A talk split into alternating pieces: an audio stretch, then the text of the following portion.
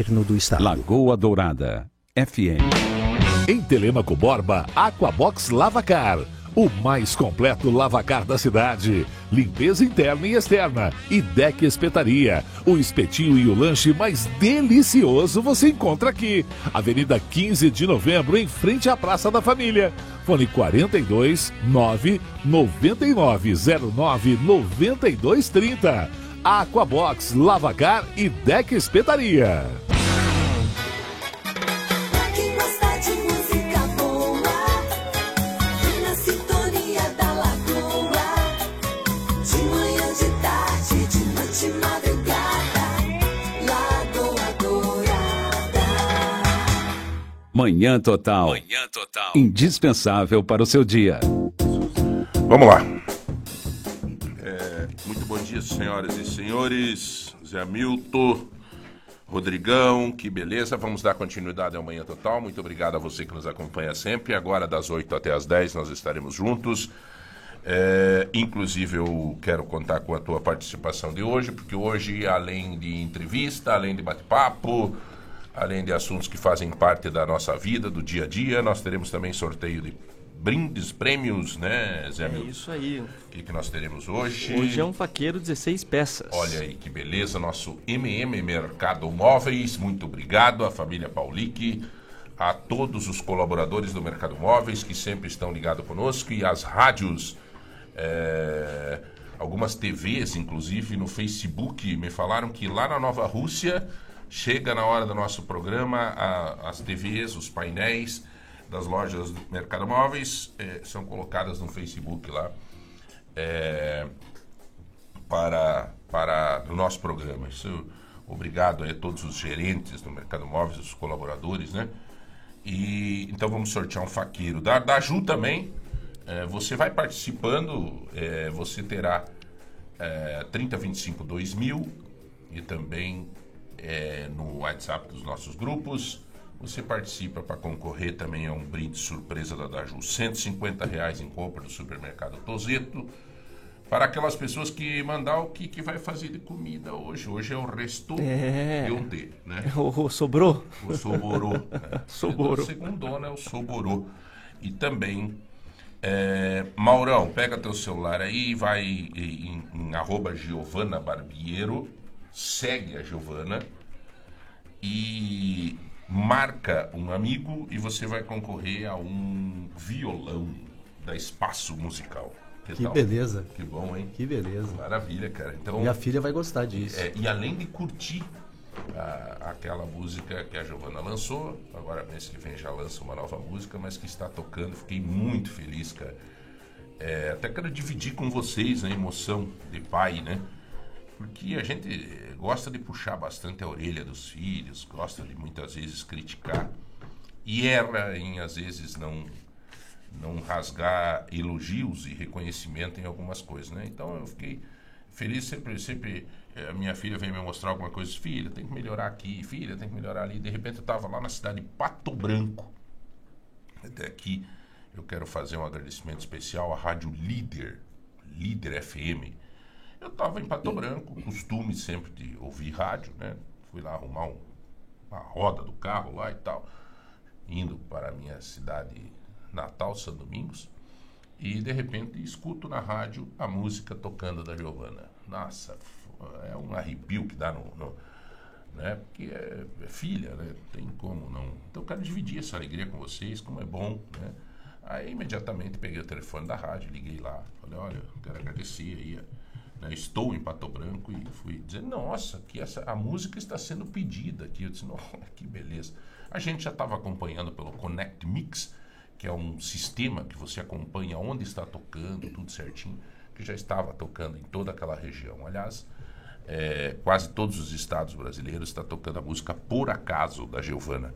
E você pode entrar aí no Instagram dela e você vai concorrer a um violão do Espaço Musical, a loja que tem tudo em música para você que quer curtir, você que quer aprender, você que quer é profissional da música, tem instrumentos, tem tudo lá no Espaço Musical.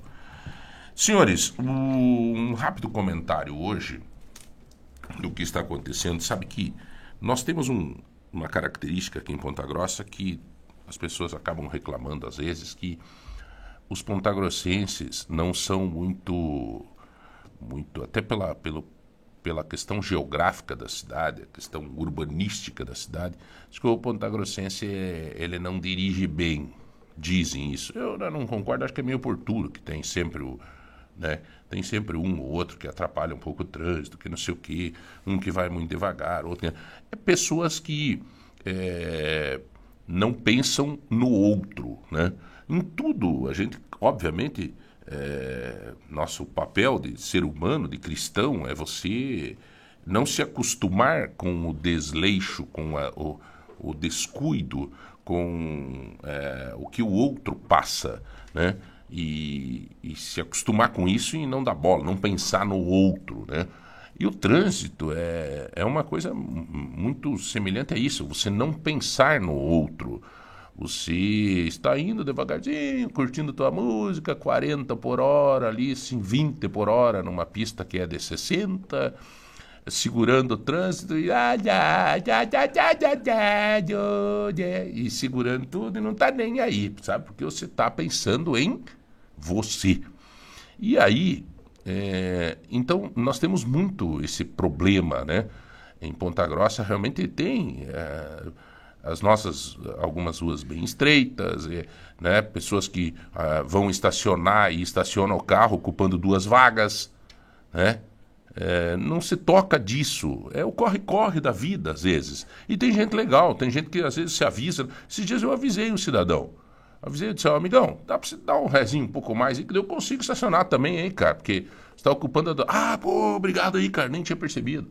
Show, tranquilo, na boa. Né? E tem também os irritadinhos do trânsito, né? Que daí ele se irrita, bebe, bebe, bebe, sai, né? E, então não adianta, não adianta. É, tá nervoso, vá pescar. Não tem, não adianta. Perder a estribeira por causa de trânsito é uma ignorância do tamanho do mundo, né? É, a hora que tu for ficar nervoso com uma situação de trânsito, você pense que de repente aquela pessoa que está na frente está com alguém da família doente, que tem algumas situações atípicas da vida que pode te deixar é, mais confortável diante da situação e mais calmo. Né? Não adianta, não adianta. É, porém, tem também um agravo da ineficiência do poder público. Né? Quer dizer, tem essas questões para que todos nós assumamos também as nossa, as nossas culpas, mas tem o agravo da ineficiência do poder público. Colocaram agora um, um monte de semáforo novo em Ponta Grossa, sem sincronia nenhuma. Eu passei, até filmei esses dias, né? É, na oportunidade, nós estamos no estúdio 5 aqui da, da rádio, porque o estúdio 1, que é o, o nosso estúdio titular, está sendo reformado. Vai ficar um show, galera, para fazer transmissão é, mais mais vídeo também, mas a, a ineficiência do poder público no, no trânsito em Ponta Grossa está alarmante. Alarmante. Hoje mesmo eu presenciei um, um, os semáforos ali. Da, da, você chega na avenida, tá aberto. Chegou na outra esquina, fechado. Aí abre ali na esquina, outro fecha. Cara, tinha um ônibusinho, um ônibus desses pequenos, não do transporte público, mas talvez de alguma cidade próxima, trazendo os doentes, aquela coisa. Pô, uh, sabe, uh, pra gente com um carro pequeno já, já te atrasa a vida, velho. Quer dizer, o negócio é organizar para que flua bem o trânsito, que a vida das pessoas fique organizada, mais ágil e melhor. Aí você se depara com essa questão. Agora, não adianta ficar nervoso, meu amigo, porque se você, a hora que abrir o semáforo, você der uma, acelera, uma aceleradinha a mais, o do, do, do, do, trânsito em Ponta Grossa está na colocação de radar. O, o, os radares, isso é barulho de moeda caindo. Eu sempre, desde quando fui vereador, era a minha crítica nos caça-níqueis. É, e eu estava observando os radares em lugares que é, tem vários lugares aí que, cara, é para pegar o, o, pegadinha do malandro. Tem uns que é interessante. Lá na Nova Rússia, ontem, por exemplo, eu vi um no, é, no, no, no, no, no semáforo. Perfeito. tranquilo. Tem toda aquela questão, né, que é a própria orientação de segurança, que é à noite, de madrugada, né, para você não ficar parado num semáforo quando não tem movimento nenhum, se você tiver segurança. Nós já tivemos uma entrevista aqui sobre isso. Enfim, mas ali semáforo para ninguém furar o sinal, já teve muita batida lá naquele semáforo perto da igreja, na frente da igreja lá na Rússia, aquela igreja São Sebastião, né? São Sebastião. É, então, o, o, nós estamos assim, a eficiência da, da, do cuidado com o trânsito a, pelo poder público em Ponta Grossa está sendo na colocação de radar para pegadinha do malandro e na colocação de radar, mas os radar de, de, de, de, semáforo, mas sem uh, sincronia. Tem alguns lugares que estão sincronizados. Na avenida principal ali você vê que está sincronizado. Faz dias que eu estou olhando isso para poder vir fazer esse comentário. Faz dias. Inclusive, há dias atrás, o Zé. Sim. Até depois, Zé, se tu puder resgatar aquele vídeo, não, pode até postar aí no. no, no, no, no na, é, no Deponta, no grupo, na, naquele Deponta Cast, sei lá. É, para nós levantarmos esse questionamento. Porque eu acho que quando a gente levanta questionamento, às vezes o poder público nos ouve. Às vezes todo dia. Então, assim, é, esses dias a gente falou aí de um, uma situação do, do, do uns buracos aí no asfalto e tal, que era uma rua realmente difícil do poder público ver, que era uma rua secundária, mais de pouco movimento, mas que estava terrível. E um buraco que arrebentava pneu, de verdade. Né? Ali vereador não fiscaliza, né? E, e tal, então é, não vai. E aí a gente fez um, um alerta, mas no sentido pró-positivo, digamos assim, e pronto foi arrumado lá e beleza, e tá tudo certo. Então, realmente, gente, essa questão dos semáforos, ele tem que cumprir a função real deles. Está terrível, terrível. Eu não sei quem que está na autarquia de trânsito em Ponta Grossa hoje, realmente não sei. Não sei, me, me perdoe, não sei quem que é o presidente da autarquia hoje. Puxar essa informação. Não, chama aí já, cara. Presidente da autarquia, você vai ver quem é aí, ó. Vamos ver já. Presidente da autarquia, eu não sei quem é, realmente continua a autarquia de trânsito, né? Mudou um monte de coisa, mas continua a autarquia, né? É, eu acho que o presidente da autarquia. Não é, não, não. Isso não, já, já foi no passado. Vai no site da autarquia, está escrito ali. É, então, daí, é, daí é, é, eu acho que isso é importante, gente. Nós começarmos a, a fazer as nossas manifestações em relação a isso. O Romualdo Camargo? Isso. Que tal, rapaz? O Romualdinho, mano. Entende muito de trânsito, Romualdo. Você é contador? Né? Não, mas pode ser que. Mas pode ser que entenda também, né? O Romualdo é um cara esperto. Né? Ele é um cara esperto. E esse cargo sempre foi político, essa é a grande verdade. É grande verdade. Mas tá aí, vamos falar com o Romualdo. Aqui, ó, já mandaram aqui. Lauro Miller, esquina com Miguel Pamão, fizeram asfalto quase um ano e até agora está sem sinalização alguma. Você mandou a foto aqui para nós. É... Assim, gente, eu acho o seguinte: eu, eu acredito que nós temos que fazer a nossa parte, fazer a nossa parte no dia a dia do trânsito, fazer a nossa parte tomando os devidos cuidados, sendo eficiente, porém, é, temos que também cobrar. Né? Qual é, foi o vereador que você votou? Então, dá uma ligadinha lá para ele, diz, ô nobre, na esquina da minha casa, tá, tá, tá, tá. Né? Inclusive, olha que alerta interessante aqui dessa, dessa senhora. É, a Simone, obrigado Simone. Ela está dizendo aqui, ó, na esquina da minha casa não tem placa nenhuma, né? E ela se preocupa exatamente para que não aconteça uma desgraça. Ó. Qualquer dia vai dar uma batida porque alguns passam sem parar. É, Simone, não foi eleito teu candidato, mas eu vou te dizer uma coisa pega algum vereador. Os vereadores eleitos, eles não são para quem votou, para quem não votou, eles são para todos. Pega algum, liga. Gente, nós temos que fazer a nossa parte de cobragem, não tem conversa. Não tem conversa. Eu acho que quando a gente fala aqui no rádio, sempre alguma resultado dá. E você também. Né? O que nós não podemos mais aceitar é, é ficar quieto diante de algumas situações que não, não dá para ficar quieto, entende? Cara, é, é. eu acho que. Eu, eu não sei se é a idade, Mauro, da gente, 54 não começa a ficar chato, eu não sei. Mas eu parei num posto, posto bacana, loja bem bonita, limpinha, tudo certo. Fui no banheiro, um nojo. O banheiro, pô, mas pense num troço fedido. E eu não sou um caboclo enjoado. Mas pense, ah, eu voltei lá no caixa, amiga, vou fazer um registro, não sei se o gerente do posto aqui diz, não sou eu, eu disse, o banheiro tá sujo, imundo, insuportável. Ah, muito obrigado, muito obrigado. Eu vou, eu vou pedir para a mulher olhar lá e tal, tal. Pronto. Pronto, cara. Entendeu? A gente tá acostumado, Mauro, a, a engolir tudo e deixar rolar, cara. E só pagar. Então não sei se é a idade que fica chato, diz que como vai ficando velho, vai ficando chato, eu não sei. Mas enfim, tá aí, gente.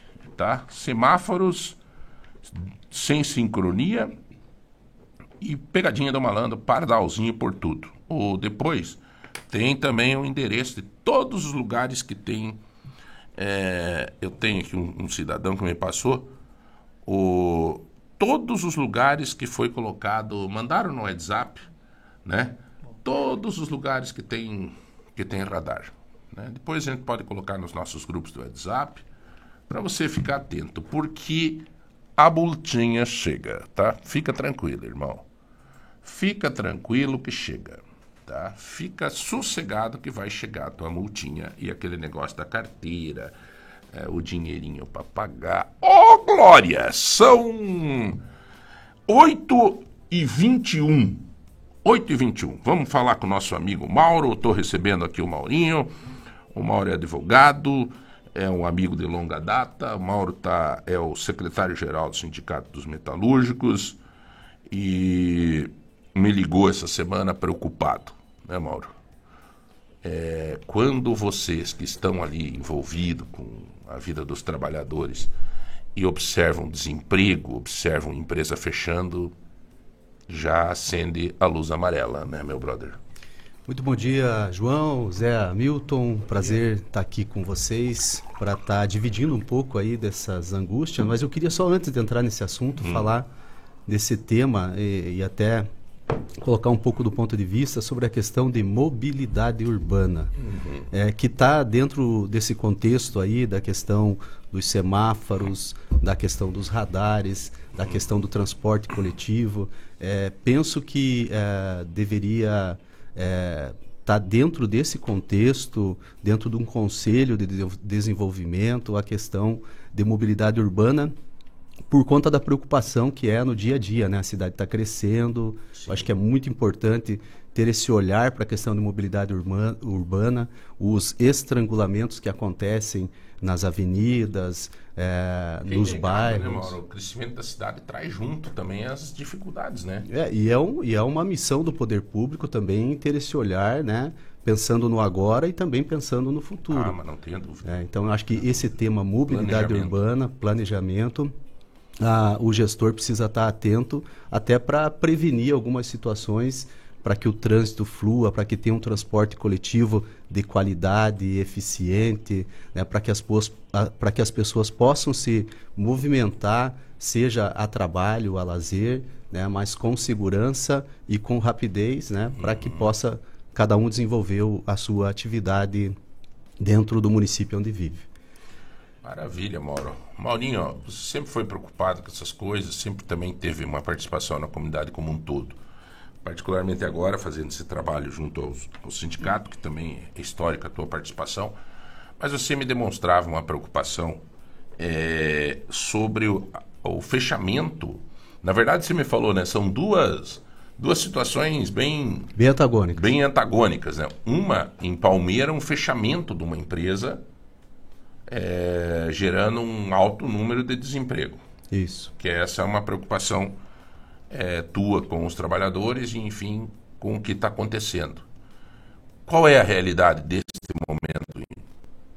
Bom, é, a gente está falando aqui do município de Palmeira, é, de um condomínio industrial que existe no município de Palmeira, é, que hoje a, a, tem, são duas empresas que estão em funcionamento, tinha duas pelo menos, a Itesapar e a Plastilite. Uh, a Itesapar gerando em torno de 350 empregos. Uh, e a Plastilite é um outro segmento, acho que em torno de 100, cento e poucos trabalhadores no condomínio, é, industrial ali no município de Palmeira, é, aonde ficava os barracões da IBC, que lá na década de 90 foi incomodado passado para o município, e aí montou esse condomínio industrial, e, e, já tivemos ali, só na Itesapar, já tivemos ali algo em torno de 600, 700 trabalhadores direto só na Itesapar. E aí depois, é, com o passar do tempo, foi se ampliando as atividades, mas também veio é, os problemas da economia, é, junto com todo o, problema aí do Covid, e, e, acabou afetando, porque é uma empresa que trabalha dentro do setor automotivo. A Itesapar é uma fundição de alumínio, que é, produz segmentos para o setor automotivo, peças e componentes do setor automotivo. Uhum. E aí foi, foi afetada também por a questão dos semicondutores, né, que acabou pegando toda a cadeia automotiva, e isso acabou, de certa forma, comprometendo um pouco a produtividade. E, e de lá para cá, a empresa vem encolhendo, vem encolhendo, até que agora, por último, ela soltou aquela nota uhum. é, dizendo da dificuldade, retirada de umas máquinas, intervenção do Poder Judiciário, e acabou é, segundo a nota ali, é, temporariamente suspendendo suas atividades.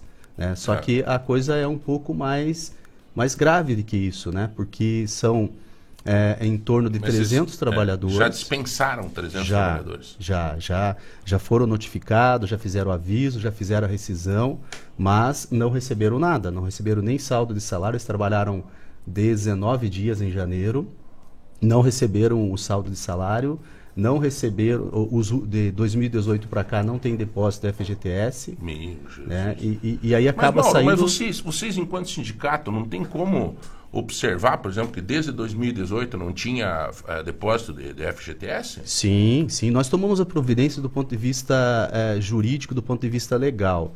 Né? Então, a uhum. gente tem a questão da prescrição dos cinco anos. Então, antes de, de atingir a prescrição, a gente propôs uma ação coletiva. Antes de propor ação coletiva, a gente tentou é, é, uma conversa com a empresa, justamente para tentar estabelecer o bom senso e, principalmente, certo. uma responsabilidade da empresa, mesmo que fosse estabelecer um cronograma, um parcelamento. Isso é possível as empresas fazer. É, não é só a ITESA que está nessa situação.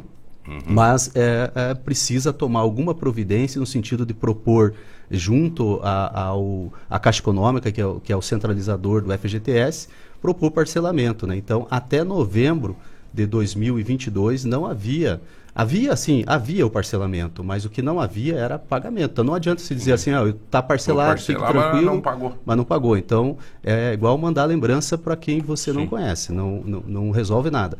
Então essas providências o sindicato tomou.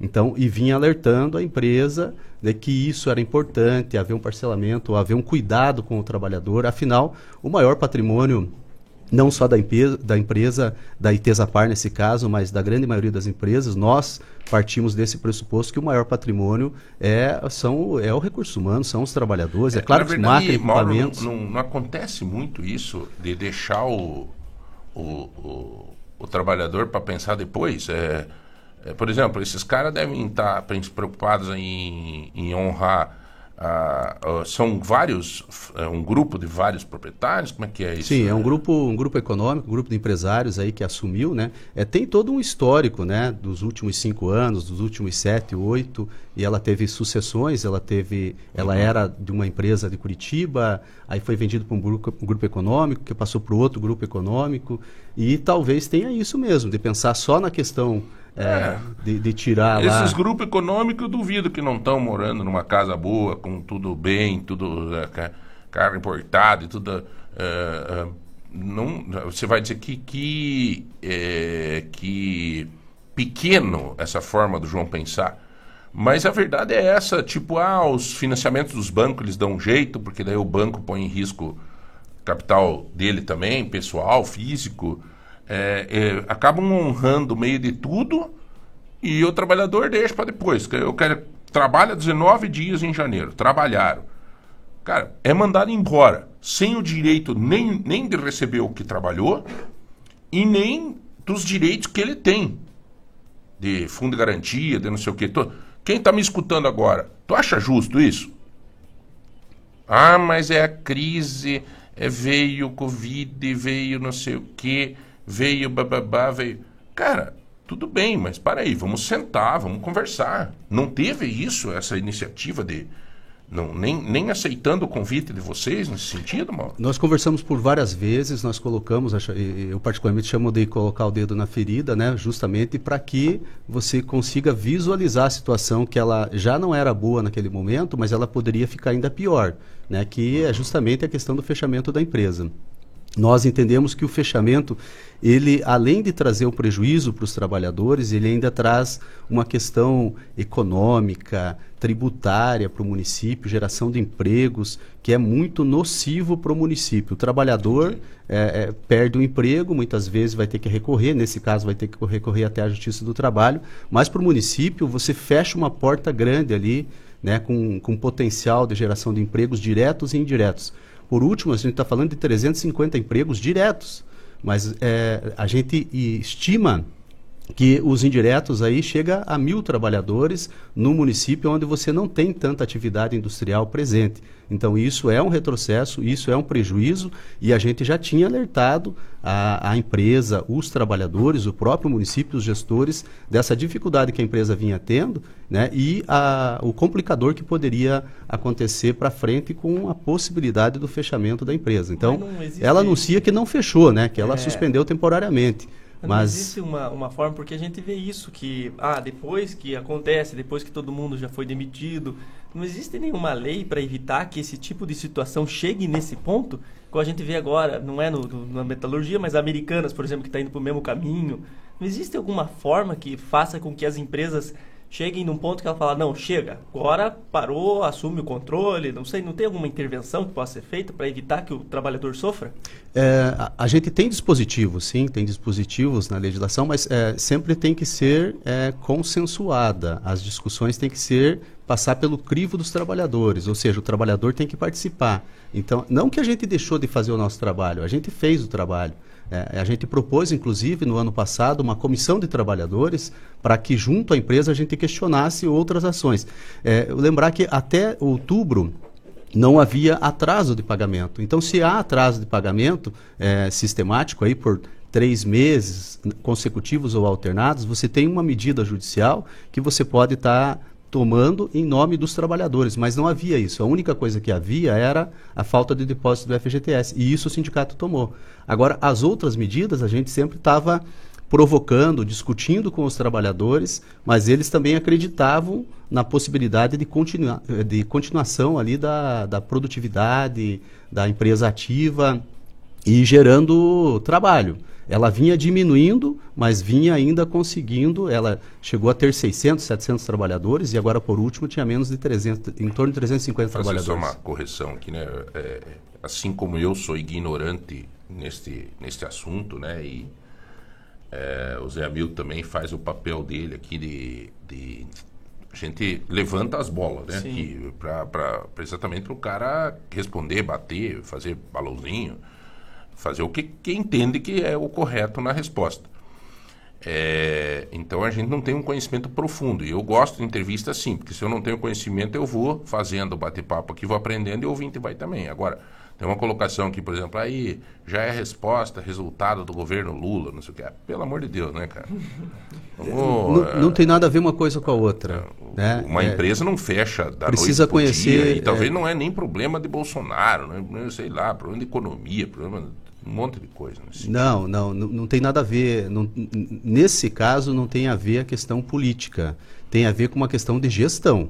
Então, a empresa já vinha, é. né, nos últimos três anos, teve o problema dos semicondutores, é verdade, mas não afetou só ela, afetou a DAF aqui, é. por exemplo, em Ponta Grossa, não. afetou a Volks, a, a, a, a, Renault aqui no Paraná. Eu não entendo nada, né, Mauro, mas é que nem a americana, né? A americana foi, pelo que a gente lê, pelo que a gente vê, foi um uma administração, um conselho que fez a jogada lá e escondeu a, o balanço e. Não tinha nem dinheiro em caixa, não, não e, que tinha, Cara, não quando estourou, estourou, entendeu? É, parece coisa de filme isso, né, cara? Sim. É, e as cifras elas são muito altas, né? Então você vê ali que um, uma sacada ou uma tacada na, na isenção disso ou daquilo já Nossa. libera alguns milhões ali, né? Pois então, é. É, a gente precisa ficar esperto e vou lembrar uma, uma fala que você fez agora há pouco. é, a gente não pode ficar só vendo as situações e não fazer nada. Então a gente precisa tomar providência. Ah, não É, e cada um no seu, no seu espaço, quando- cada um é, com a sua função. Então, nós do sindicato tomamos as medidas que era possível no momento e propusemos outras medidas que, se o trabalhador tivesse junto com a gente naquele momento, sem dúvida a gente poderia fazer uma encampação da empresa, a gente poderia ter assumido também a, a gestão da empresa, mas desde que o trabalhador topasse. Né? Então o trabalhador foi postergando essa, essa decisão, a gente estava acompanhando, mas sempre respeitando a vontade do trabalhador. Não tem como impor, chegar lá e dizer para eles que tem que ser dessa forma. Não, é uma questão que o trabalhador que está lá, que conhece a realidade, também precisa participar. O senhor acha que nas próximas empresas que acontecerem situações semelhantes, por exemplo, não que venha acontecer, mas vai ter uma outra visão o trabalhador? Ele vai ver, ah, já aconteceu isso lá em Palmeira. Vamos deixar que não aconteça aqui. Vamos encampar antes que dê problema. É que já aconteceu um monte de vezes, né, cara? Não Em- muda a na, cabeça. Em própria, na- na- no próprio município, a gente tem ali, um, na década de 90, ali a Querubim, que, é um- que era uma madeireira grande, que, assim, conhecendo agora né, essa situação, eles disseram que a, a empresa levou três anos ali para realizar o fechamento E o dela. Mauro é advogado mais experiente do que eu. Sou advogado, mas muito mais experiente, trabalha com isso. O Mauro sabe. Isso aí muitas vezes é própria jogada, né? É. É própria jogada na área do direito. Ó, vamos fazer assim, que daí eles vêm de lá, nós fizemos daqui, fizemos um acerto, e pá, buf, toma lá. E é o jogo da interpretação da lei, né? Exato. É. Não esqueça que a gente vive numa sociedade capitalista, né?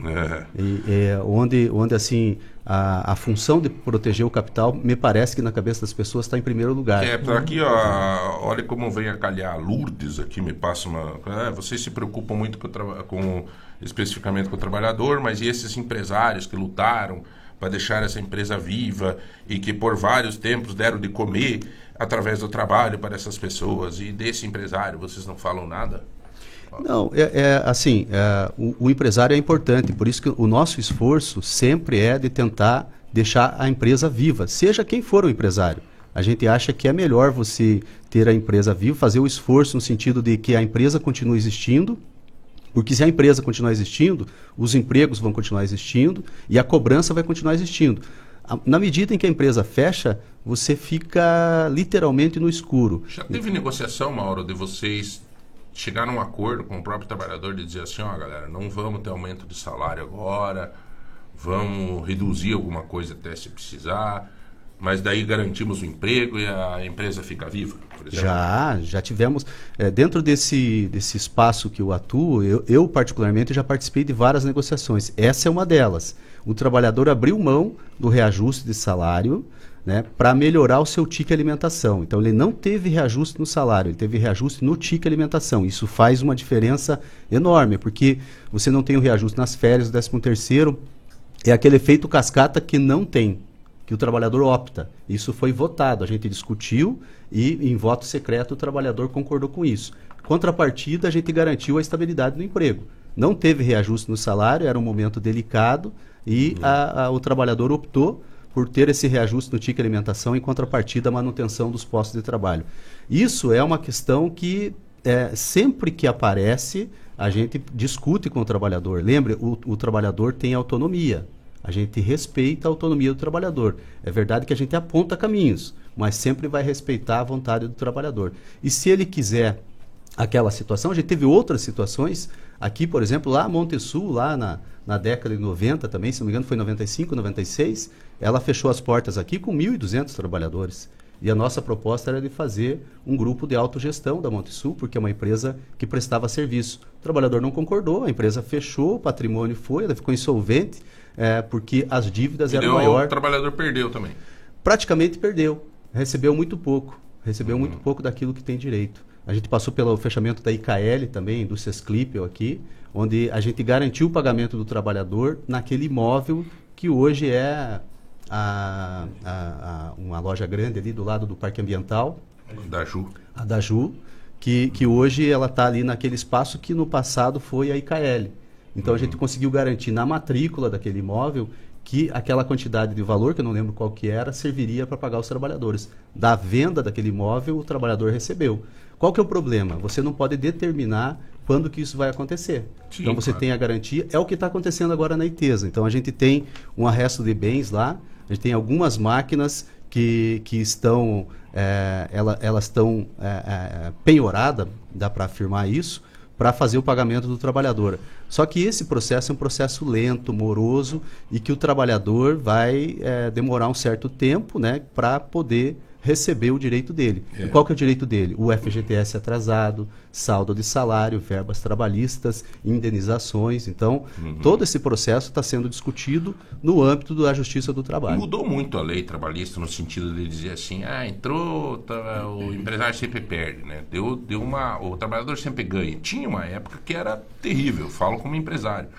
Mas deu uma mudada legal. Eu mesmo tive uma experiência em um funcionário nosso lá em Londrina que ele tomou na cabeça lá, cara, sabe? Tipo assim, quis eh, sacanear mesmo. E, e nós conseguimos mostrar e, e tal. Não é mais assim, não, cara. Não- acho que mudou um pouco, né, Mauro? Essa, essa figura. Assim. Eu vou sugerir que, que, que num, num próximo momento a gente faça um debate sobre, sobre legislação trabalhista e traga aqui ah, a, a minha ex-professora Priscila Garberini Jaronski, você deve Conheço, conhecer, esposa do conheço. Juliano, e que, e que ah, atua do lado patronal. Nós não somos adversário, muito menos concorrente, mas eh, é, a gente tem conseguido avançar em alguns temas. Então, a reforma trabalhista ela entrou em vigor no dia 30 de novembro de 2017, a nova reforma trabalhista. Quem defendia essa nova reforma trabalhista defendia a modernização, dizia que era muito arcaica, atrasada, de Getúlio Vargas e tal, que precisava modernizar. E a gente modernizou, é fato, né? Foram mexidos em mais de 150 artigos e, na minha opinião, a gente deu um retrocesso, a gente voltou para trás e a gente tem um número grande de trabalhadores desempregados, tem os subempregos e tem os trabalhadores aí que não estão nem é, é, protegidos pela CLT e nem com a- o negócio dos MEI, dos PJ também não, né? que são os entregadores, que são as pessoas que estão aí fazendo vários serviços que não têm proteção Mas são nenhuma. serviços também que se tornaram presentes há pouco tempo na sociedade, né? O moto, o, o motoboy, o Uber, é, e que começam agora a deflagrar um, né? O, o, o atual presidente já deu um susto no Uber, né? Ele já disse que o, o Uber vai ter que passar por uma porque eu converso com os motoristas, eu uso muito o Uber, né? Sim. Cara, os caras não têm é, Trabalham muito, um trabalho Não tem proteção muito, nenhuma. Não tem Nenhuma. proteção Ficou nenhuma. doente e já era, não ganha nada. E se expõe for diariamente, doente, Não lascou. ganha Você não tem conversa, não tem direito nenhum. Vai ficar com as costas doendo aí, vai- pode desenvolver uma hérnia e vai ficar por isso mesmo. Veja, mas a legislação é de 2017. Nós estamos em 23. Então, 17 já era para ter a- pensado nessa. né, porque 17 já existiam os aplicativos de mobilidade. Né? Então, Só que, Mauro, eu não quero fazer assim. Tem muita gente que usa o, a- o Covid como muleta. Mas você sabe que nós passamos aí uns dois anos, dois anos e meio, fora de uma realidade total. Né? Eu acho que vocês no sindicato trabalharam muito, porque. Agora, o que aconteceu no Covid, eu não sei se é o teu pensamento.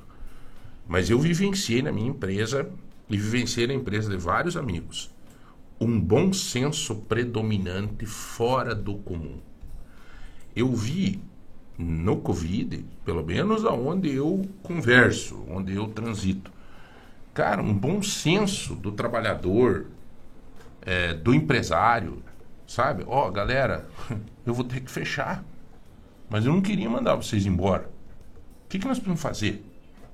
Cara, eu com a minha empresa, por exemplo, meu Deus do céu, todo mundo colaborou, cara. É, eu tenho um amigo que ele tem 90 e poucos funcionários. Ele falou, João, foi impressionante. Não foi, não partiu nem de mim nem da minha esposa. Partiu deles. Eles vieram e disseram, olha, nós queremos ajudar. Eu não sei se o senhor tiver que mandar embora, a gente até concorda, porque está fechado. Então, houve um, uma, uma realidade assim de bom senso e que falta, né? Falta muito nesse sentido.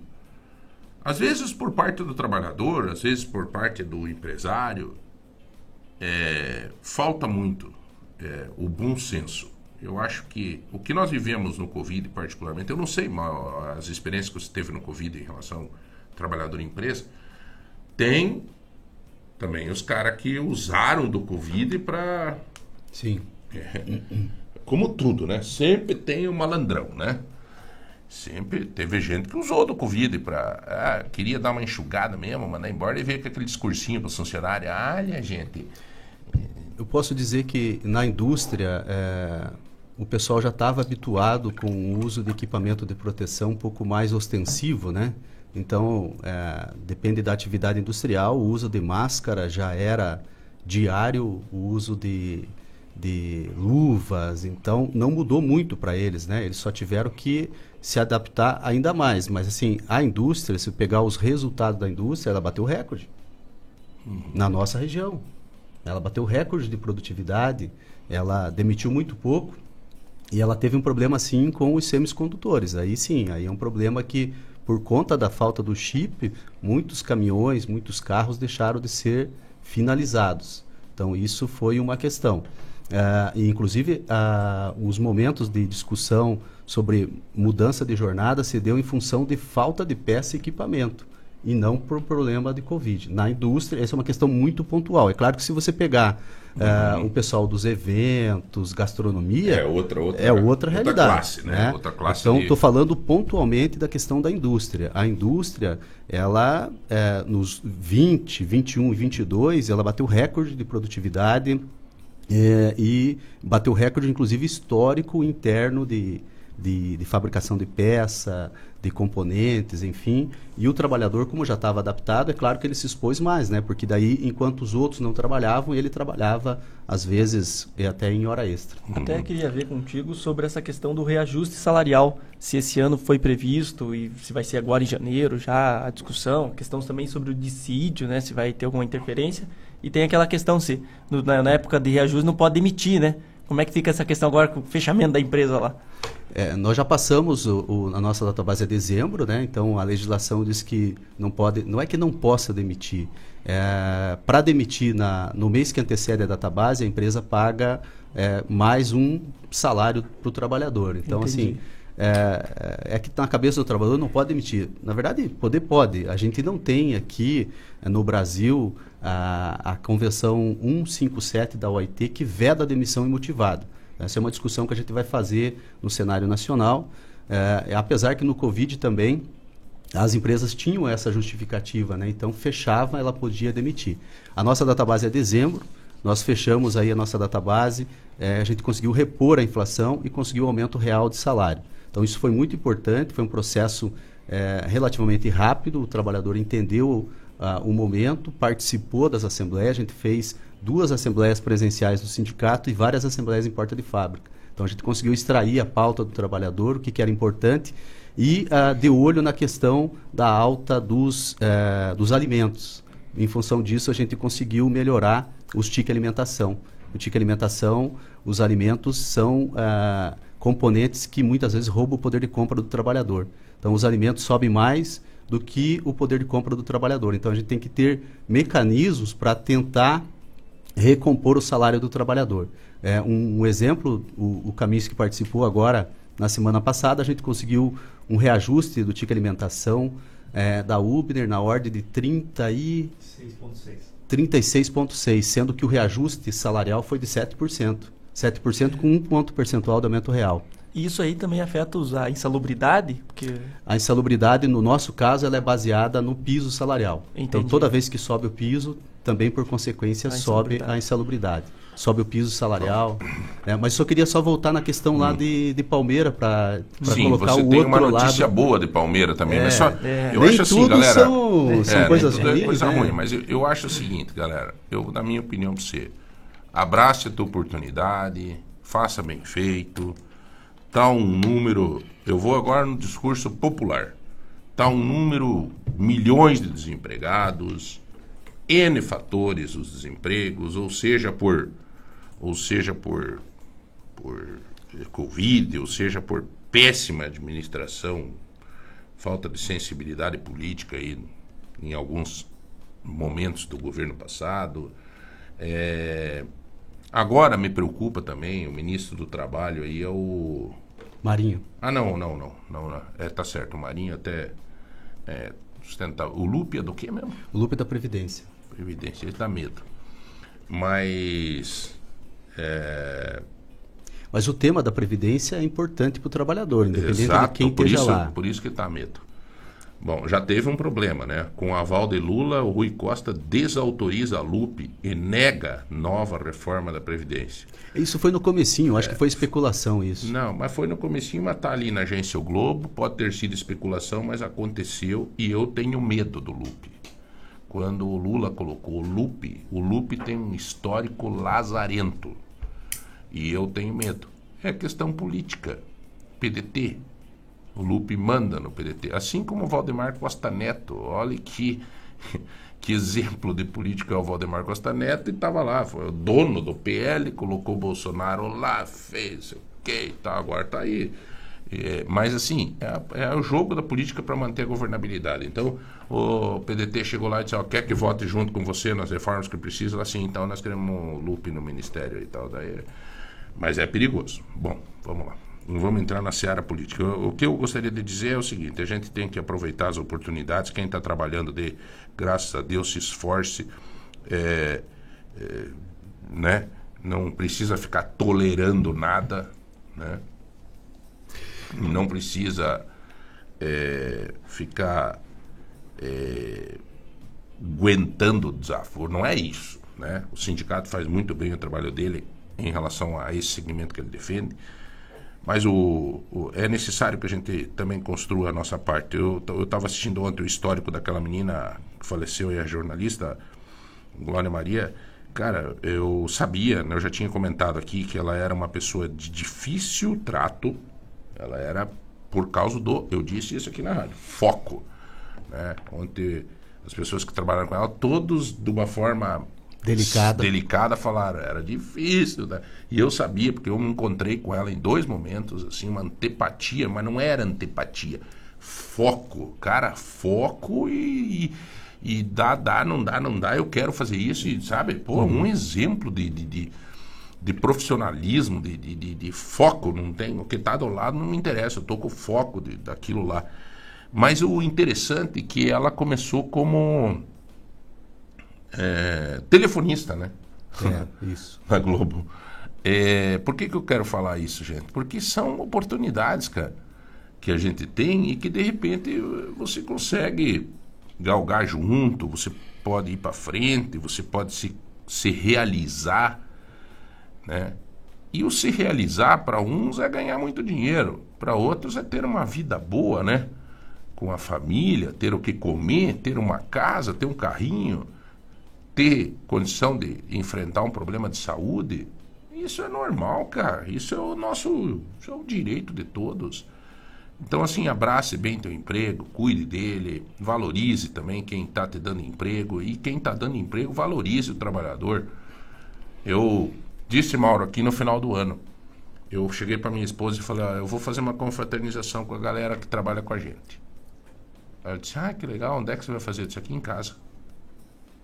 Vamos fazer aqui em casa. Não temos muita gente, tem um salão de festa lá no prédio. E o que, que você vai fazer? Um churrasco. Eu Vou pegar o, o buffet que eu peguei para mim, o aniversário, vou trazer, porque eles são os que me fazem estar animado. Não que estão me dando rio de dinheiro, não, porque eu toco minha coisa, eu adoro meu, meu negócio e tal, mas não tem assim aquela. É, porém, é as pessoas que cuidam né, de mim, que cuidam do- da, da empresa, que cuidam. Eles merecem o que eu tenho, eles merecem. É meu pensamento, Sim. sabe? É, é, do ponto de Mas- vista é, do trabalhador, a gente sempre coloca assim a importância que tem. É, eu vou até colocar uma barra aqui. Eu sempre coloco a questão do respeito, mas eu colocaria uma barra liberdade, respeito barra liberdade e valorização da mão de obra. Então, por que, que o trabalhador trabalha? Por que, que ele se desloca? Por que, que ele deixa a sua família todo dia? Porque ele precisa é, saudar com as suas obrigações Né? Então e ele é, é, um que trabalhador. Faz girar, né, mano? É o que faz a roda girar. Então, assim, ele participa de corpo e alma. Então, ele deixa a família, ele vai, ele cumpre a sua jornada de trabalho, mas ele precisa, primeiro, ser respeitado, barra, valorizado e com liberdade para isso. Mas ele precisa também, a gente sempre cobra do trabalhador, que ele precisa reunir as condições que, que o tornem atraente para o mercado de trabalho. Atraente no bom sentido, na medida em que ele se qualifica, que ele melhora a sua elevação de escolaridade. Aliás, né, Mauro, isso a gente tem abordado bastante aqui. A falta de qualificação, não por falta de oportunidade, né, Kaminsky? Não por falta de oportunidade. Vocês têm insistido isso dentro da possibilidade, porque assim, vocês trabalham com quem já tem emprego, mas ele tem em casa gente que está galgando um trabalho. Exato. Exatamente. Né? Dizer para então, ele, faça teu, teu filho fazer um curso. Cara, eu tenho visto aqui, chegou gente aqui já, empresário, gente que diz assim, é, eu tenho vaga lá, mas precisa ter uma qualificação. Uhum. E as pessoas não estão fazendo qualificação, cara. Isso. Mas, é, é, assim, a gente também tem que aprofundar. É, às vezes, né, a gente vê, assim, que um curso de qualificação, ele custa caro. Não, mas tem, tem vaga sobrando lá no Senac. De É. graça. É, Nós entrevistamos aqui, Mauro, a, a- a pessoa do Senac. É, o Senac, eu, eu, eu, eu- não vou discutir o Senac, eu vou discutir o Senai, que é, que é onde eu, eu conheço. Né? Então, o Senai, os cursos do Senai são caros para o trabalhador. São caros. Vai na agência do trabalhador para você ver, tinha um curso de garçom, 70 vagas. Uhum. Não fechou o curso porque só teve 12 inscritos. É. E foi anunciado, nós anunciamos aqui na rádio, a Rádio Santana anunciou.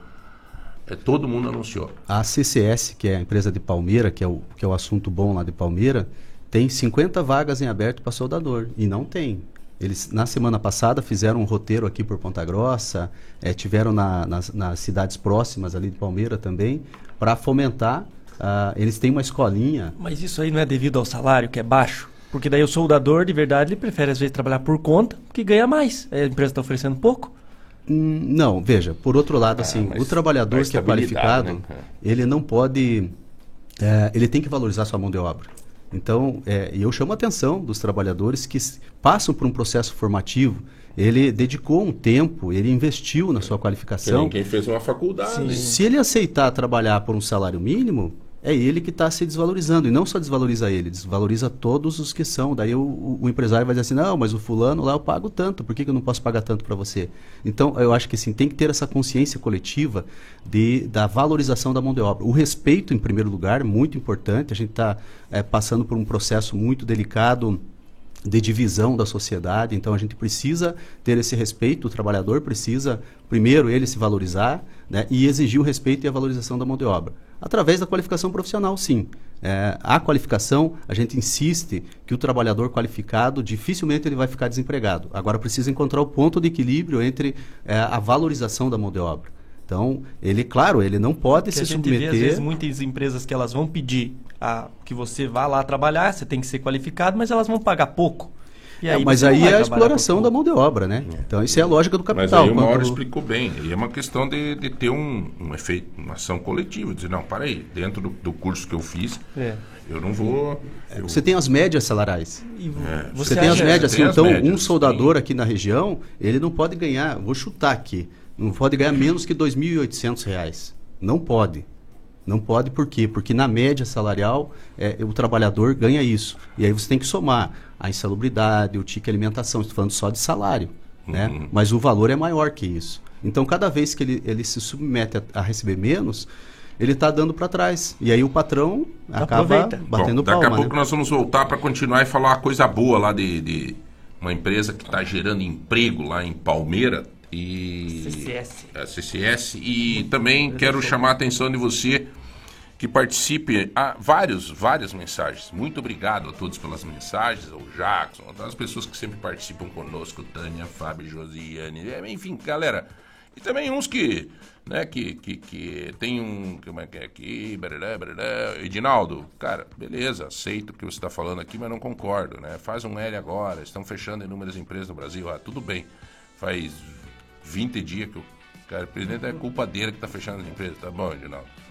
Vamos lá, né? Eu quero. Já passou a eleição, viu? Passou. Agora eu torço como o cara da van lá. Até me chamou a atenção, né? Ele veio a público e disse: olha, deu, acabou. Agora tá o Lula aí, vou torcer que o Lula siga o caminho dele e tal. Inclusive diz que tem uma audiência marcada já com o presidente Lula, o, o Van. É... que mais aqui?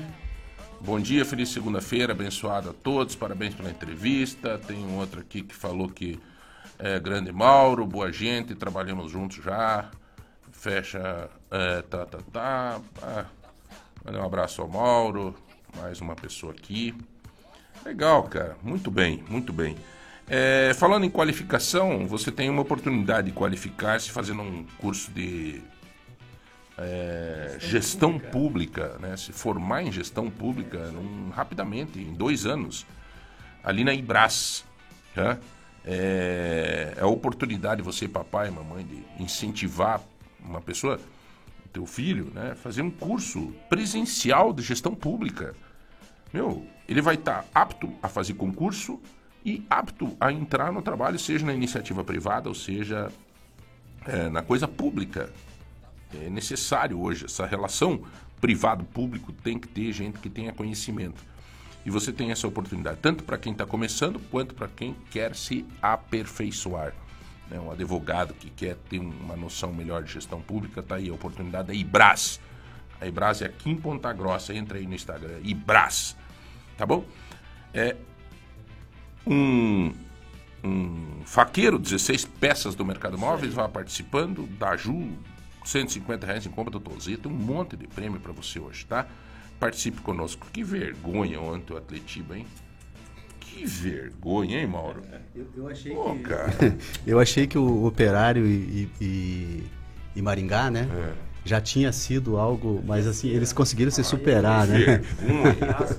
Pô, cara, não. E outra coisa, pô, coloca torcida única, cara. Quer dizer, às vezes o exemplo vem do gramado para fora. Pô, cara, dá um jogo até razoável, um a um, Atlético e, Curitiba. Coxa, Curitiba. Um a um, é razoável. Aí, pô, daí os caras se tacam no cacete no final do jogo, tá aí os vídeos é, Absurdo. Tem uma matéria no Portal de Ponta, inclusive com o vídeo da briga entre os jogadores. Quer dizer, já coloca a torcida única porque os torcedores é, são animal. Vai, vai ser tracação é irracional o troço desse. Aí os jogadores podiam dar um exemplo. Que, que feio, né, cara? Que feio. Bom, vamos lá, galera. Vamos pro intervalo. Um minuto só, nós já voltamos. Tô sereno, tô sentindo amor. Lagoa Dourada. Aproveite! Descontão de 15% do IPTU 2023 é só até 31 de março. O seu IPTU é a energia que a prefeitura precisa para resolver os problemas da cidade. Mais saúde, mais asfalto, mais investimento no centro e nos bairros. Pague seus impostos em dia. Negocie suas dívidas com o município e ajude a acelerar o desenvolvimento de Ponta Grossa. Não perca! IPTU com descontão de 15% é só até 31 de março. Ponta Grossa. Trabalho sério. Lagoa Dourada. FM. Lobaquis Atacarejo, o maior e melhor atacarejo de Telemaco Borba e de toda a região. Ofertas imperdíveis diariamente esperando por você. Estacionamento amplo e coberto. Praça de alimentação. Lobaquis Atacarejo, localizado na Avenida Iguaçu, ao lado do aeroporto de Telemaco Borba. Lobaquis Atacarejo, sempre com as melhores ofertas esperando por você. Atacarejo. Rádio Lagoa Dourada. Aqui tem cuidado.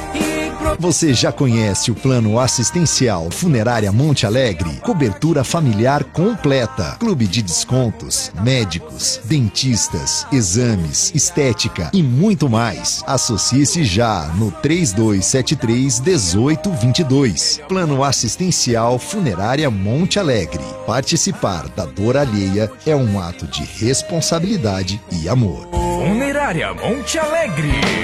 Em Telemaco Borba, Aquabox Lavacar.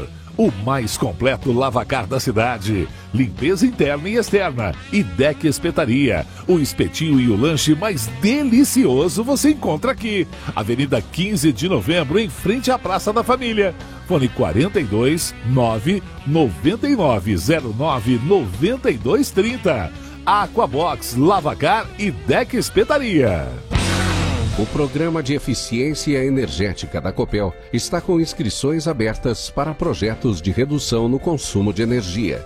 São 30 milhões de reais disponíveis para financiar as ações de modernização aprovadas. Conheça as regras da chamada pública do Programa de Eficiência Energética regulado pela ANEL em copel.com.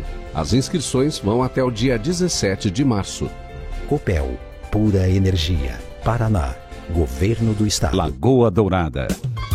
Você já conhece o Espaço Café do Supermercado Vitor? Um espaço aconchegante e acolhedor com muitas opções deliciosas de doces, bolos, salgados, lanches e as nossas famosas sopas, que também são servidas no almoço. Então, já sabe, visite o Espaço Café do Supermercado Vitor e experimente um mundo de sabores. Ser feliz estar Supermercado. Quem não gosta de barulho? Lagoa Dourada FM. Você tá querendo um móvel novo, com qualidade e preço baixo? Então veja com um especialista em móveis, a loja CMM. Confira. Guarda-roupa com espelho e portas de correr, só R$ 82,99 mensais. Estofado retrátil e reclinável por R$ 82,99 mensais. Colchão solteiro, só R$ 195,90. E mais, móveis em até 10 vezes sem juros nos cartões. É o especialista em móveis. Loja CMM. Compre na loja, no site, no app ou pelo MM Zap. 42 991 64 23 25. Aqui só se ouve barulho de música boa. Você está na Lagoa Dourada, Lagoa Dourada, Lagoa. FM, Lagoa, Lagoa Dourada. Você fica bem informado na Lagoa Dourada. Manhã Total.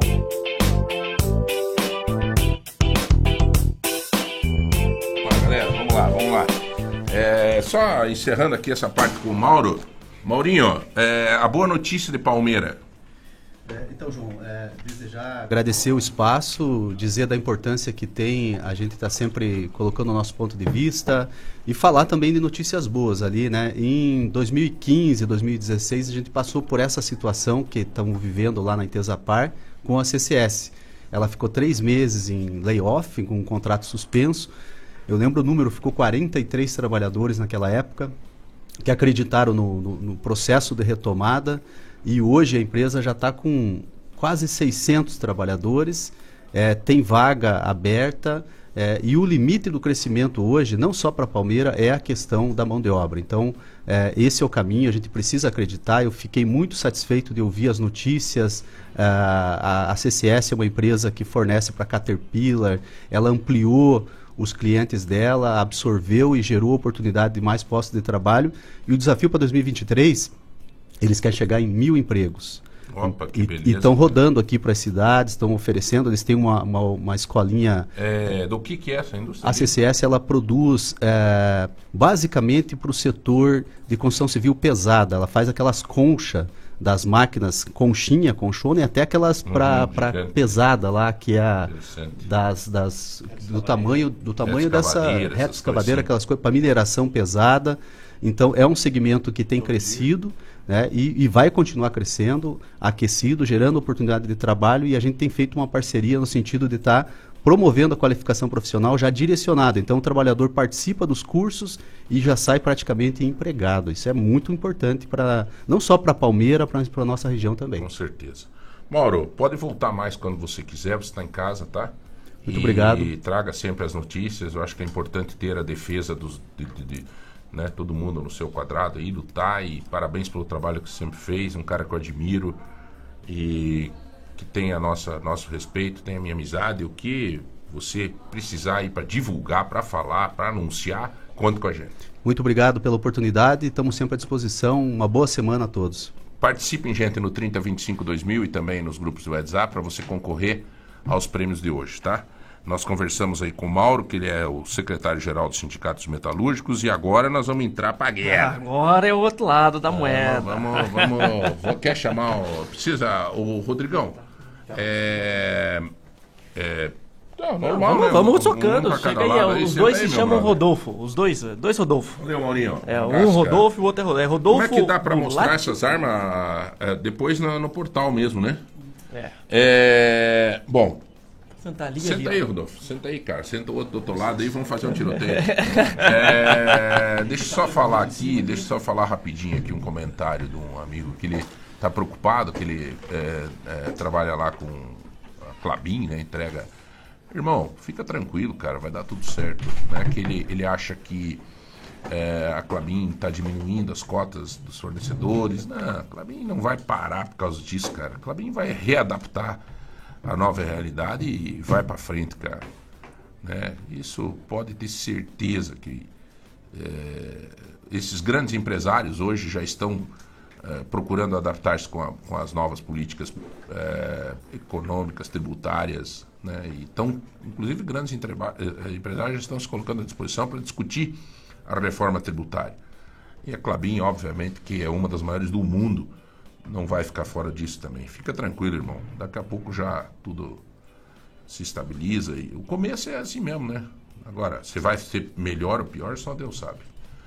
É, Senhores, eu, nós estamos recebendo aqui é, uma coisa é bem legal, bem interessante esse tema. Porque é um tema, mesmo que seja. Como é que chama? Airsoft. Mesmo que chama-se. Mesmo que seja airsoft, sejam armas que não são. É réplicas, né? São, rép- São são, réplicas. simulacros. são réplicas, é, mesmo que seja, é, é uma discussão das armas hoje, né? As- até ser novo governo, hein? Não sei. Com toda certeza. Né? É uma preocupação, inclusive, nesse sentido. Eu tenho um amigo, o Marlos Alberti, que me ligou esses dias preocupado. João, não sei o que, tá nesse meio e tal, o que, que você acha que vai acontecer? Eu adoro arma, eu, eu, eu, eu, eu uso para esporte e tal. Mas eu estou recebendo aqui o Rodol- Rodolfo Bulatti. É, Perfeito. Tudo Rodolfo bem, Bulatti. Rodolfo? Tudo ótimo. Legal, cara. Que bom receber vocês aqui. E também o Rodolfo Schilder. Rodolfo Schilder. É, os dois Rodolfo aqui são. é, um- o- o- São sócios ali naquele são na. Como é o nome da empresa, É Rodolfo? Campfire o nome da empresa. Campfire. Isso. É Airsoft e Arqueria. Perfeito. Quanto tempo tem essa empresa, cara? Hoje nós abrimos em torno de um ano antes da pandemia, né, Rodolfo? E infelizmente, por causa da pandemia, a gente abriu, né? Ficou Teve alguns meses parar. ali abertos e depois ficou ali todo esse tempo parado, né? Foi é, me- praticamente metade do ano passado, só que voltou realmente o movimento, o pessoal começou a realmente lá é, aderir os jogos novamente, né? Sair de casa. Então, infelizmente, ficamos bastante tempo Uhum. Vamos parado. explicar para a galera que está ouvindo o, o que, que é, é, o Airsoft. Ele é considerado um esporte? Como, como, como é que é isso? Perfeito, vamos lá então. É, só para vocês entenderem assim, de onde surgiu, né? Ele Isso, surgiu isso. por volta de mais ou menos 1970 no Japão. Tá? E o principal motivo do surgimento dele foi que, devido às restrições de armas que tinham na época no, no país, né, os civis não tinham acesso a armamento, não podiam ter arma. Sim. Mas as pessoas são apaixonadas, algumas pessoas gostam muito, né? São colecionadores e eles queriam ter aqueles modelos de armas em casa. Então aí começou a surgir essas réplicas, né? Que hoje no Brasil são conhecidos como simulacros, tá? Até pela, pela nossa le- legislação. E a princípio eram só aparência mesmo, aquela aparência muito, é, igual às armas reais, né? Para poder ter aquela coleção em casa. Com o certo tempo isso foi evolu- evoluindo, tá? E elas começaram mecanicamente a se tornar é, equipamentos ali que disparavam projéteis, tá? Inclusive projéteis não letais, que a gente fala, né? São, são munições, são, a gente chama de BBS, né? São bolinhas, esferas de plástico, tá? Então elas, elas não são letais, tá? É, e a sua pergunta, inclusive, ele é um esporte, tá? Levando em consideração que um esporte hoje é uma atividade física, né? Que envolve destreza, envolve inteligência, envolve é, conquistar um objetivo, alcançar um objetivo, com certeza o Airsoft é sim um esporte, tá? É, o pessoal que vai O jogar lá... em- Airsoft não tá assim em competições, né? Em Olimpíadas, essas coisas assim, não. não... Não, ó, o Mas- paintball, que também é muito, muito conhecido, ele possui sim é, é, competições, o Airsoft não. Por que, que o Airsoft não, não possui? Um dos principais motivos é que ele é um esporte que é um jogo focado em simular operações militares, tá? Então esse é, o- esse é o principal objetivo dele. E o outro grande motivo é o seguinte, ele depende muito de honestidade, é um esporte que demanda de honra, tá? Por quê? Como, ah, diferente do paintball, que ele mancha a sua roupa quando uma munição acerta você, fica marcado que você Entendi, levou o tiro, o Airsoft não mancha, tá? Então ele depende realmente que os jogadores O tenham cara tem honestidade. que confessar que a balinha deu nele. E assim, em geral, assim, vou dizer assim, 90% para cima dos jogadores, eles costumam ser honestos, funciona muito bem. Claro que sempre tem alguém que quer estragar a diversão de todo mundo. Ele né? é muito competitivo e às vezes a- a- a- o excesso de competitividade faz ele ser um pouco desonesto. Exatamente. Então, assim. Mas o problema, esse cara geralmente ele é muito descartado muito rápido, que a gente já percebe, o pessoal já vê, já pega uma, uma fama, sabe? Então ele não é mais convidado. Então, esse cara se suja no meio, tá? Isso não é um problema. Então, por que, que não tem competição? Porque imagina o seguinte: se eu fizer uma competição aqui de Airsoft na cidade, valendo 100 mil reais. Não deu, não deu, não deu. Vai todo mundo trapacear pra ganhar o prêmio. Vai dizer, né? ó, eu não fui baleado. Jamais, Então, nunca a me competição, acertou. ela acaba quando incentivando. eu era pequeno, tinha essas coisas assim. Era. Mamona? era Rodrigão, era Camói. Camói? Camói, não conheço. Camói. Camói. Camói, Rodrigo. Camói. Nem sei porquê. Mas não é brincava. Fazia arminha de madeira Ah. e brincava. Então você via o cara lá, você pá, mirava a arminha. É Camói, não sei quem. E era. Era pronto. O cara tava morto. E na minha época tinha inclusive as mamonas, né? Quem jogava É, mamona no outro, doía pra caramba. Mamona, mamona. Então, assim, a competição ela não existe justamente por isso, porque ela acaba daí incentivando é, algumas pessoas ali a Agora- passear só pra ganhar o prêmio, né? Rodolfo, essas, esses simulacros nessas armas, que eu- nós, eles trouxeram aqui várias armas, né? Até qual, qual é o modelo dessas armas que vocês trouxeram aí? É, hoje, hoje a gente trouxe dois modelos de, de M4, são dois rifles, né? E também uma, um modelo de, de pistola, também 911, né? Então são, são armas assim que tentam simular, se olha as aparências delas, até o peso Meu delas, Deus, né? cara, a hora que vocês É, estiveram ali, eu... Eu não sei se a câmera aparece aqui. a- Não, eu, imagens, eu você vou. ver? Nós vamos fotografar depois separadamente Uhum. e daqui a pouco vai estar essa matéria no portal de ponta e vocês vão ver, olha o tamanho. Olha o tamanho. é, quer dizer, é o tamanho original, né? É o tamanho original. É uma É. arma normal, né? Sim, e assim, a única diferença o que separa elas é o fato que por dentro ela não tem a estrutura de uma arma real, então ela não consegue, nem que você queira disparar um projétil de uma arma de fogo mesmo, né? Mas é Um- uma bala de borracha, não. né? verdade. Não é esse tipo de arma que é Não, usada não, com- ela nem consegue disparar esse tipo de munição, né? E elas são obrigadas pela legislação brasileira também a ter essa ponta laranja também, né? Que identifica, que é o que identifica ali para um policial, por exemplo, que aquilo é uma arma de airsoft, tá? Mas, é, senão ela se confunde. Se não Senão for ela é essa... Por exemplo, idêntica. essa arma aqui, ó, o que, que difere ela de uma arma verdadeira? Só a parte de dentro. Se você olhando por Cara, fora, peso colocando a arma, arma. real, essa arma e, a arma e a versão, a réplica real dela, uma do lado da outra, você não vai saber qual que é, qual que é a diferença entre as duas. Elas são ex- extremamente idênticas. Tira o carregador, hein? E que arma que é essa? Essa aqui é uma. Essa é uma pistola 911, esse é o modelo dela, né, Rodolfo? Meu Deus do céu. Ó, já não conseguiu tirar o carregador. Ah, já, não- já. Essa é uma versão customizada que a gente fala que é do John Wick, né? Que é do, do, do filme até Sim, dele. sim. Eu não lido, cara, com arma, bicho. Eu. Eu tenho só a metralhadora mesmo. Então não, Se você quiser- pequeno. É, inclusive, Rodolfo, isso é uma coisa interessante que eu ia vou abordar com você. É, com vocês, né? O Rodolfo aí também, se quiser, fique à vontade. Ah, o fato de você praticar esse esporte, ele também te dá uma condição de você é, adquirir conhecimento para a autodefesa, né? Sim e não. Tá? A gente tem que tomar um pouquinho de cuidado com essa resposta, tá? Certo. Porque assim, a gente tem que sempre deixar bem claro que o objetivo do esporte é o principal, é a recreação, É tá? brincar a diversão, mesmo. é brincar. É, Desestressar. Sim, dá para se levar o esporte a sério, tem treinamentos, tá? Hoje o Airsoft é sim muito utilizado pelo Exército, pela segurança pública, pela segurança privada. O Exército aqui de Ponta Grossa, inclusive, usa equipamento de Airsoft nos treinamentos, então ele é sim útil para isso, tá?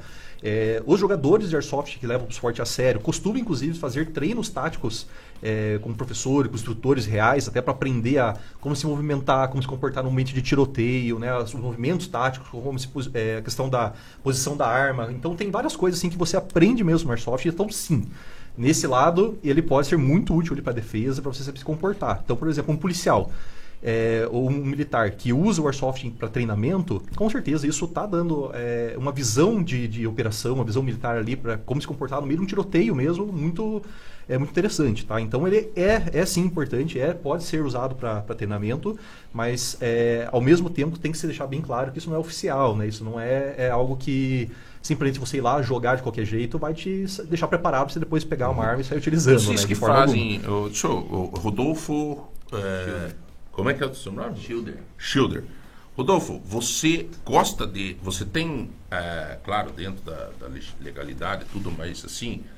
Você gosta de arma que não seja essa simulacro, arma verdadeira? Sim. Eu sou CAC também, né? E o Rodolfo Bulachi também é.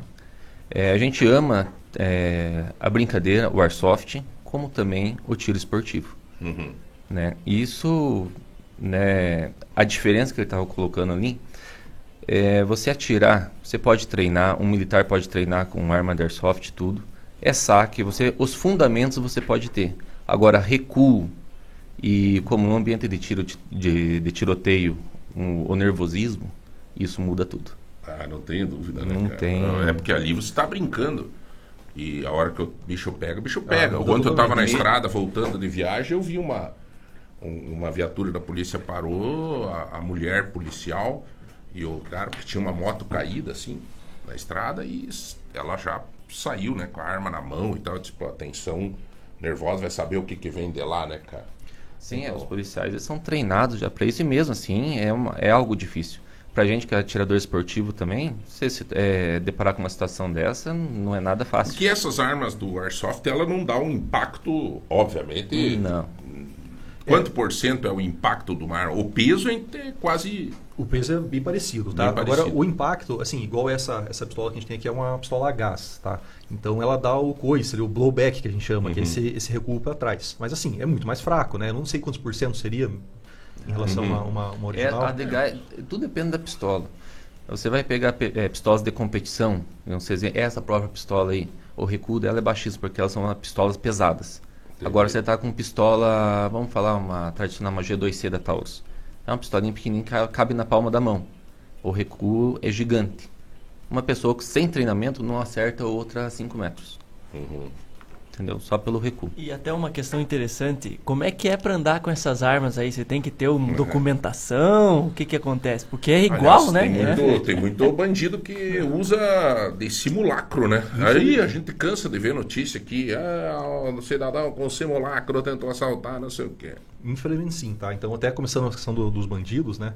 É, o pessoal que joga Airsoft, até o pessoal que tem arma real e tudo, que é CAC, é, a gente leva o esporte muito a sério, a gente segue as regras muito a sério, porque a gente quer que o esporte possa crescer, a gente não quer sujar, digamos, o nome do esporte, então a gente leva todas as regras é, a fundo. Só que, infelizmente, é, pessoas mais intencionadas, né, é, usam esse equipamento às vezes para cometer assaltos, né? E isso acaba ali surgindo na, na- na mídia, às vezes, é, matérias ruins falando mal de todo o esporte por causa de alguns não, maus não. elementos, Mas né? esses caras, primeiro que esses caras não são da prática desse Exatamente. esporte. Eles não têm nem Não nos representam. nada a ver. Com certeza. São um malandro louco que igual, fica ia pegando a arma como pra... Né? Perfeito. E hoje, em relação à própria compra e o transporte desse equipamento, tá? Esse é um produto controlado pelo Exército. Tá? O Airsoft hoje é controlado pelo Exército.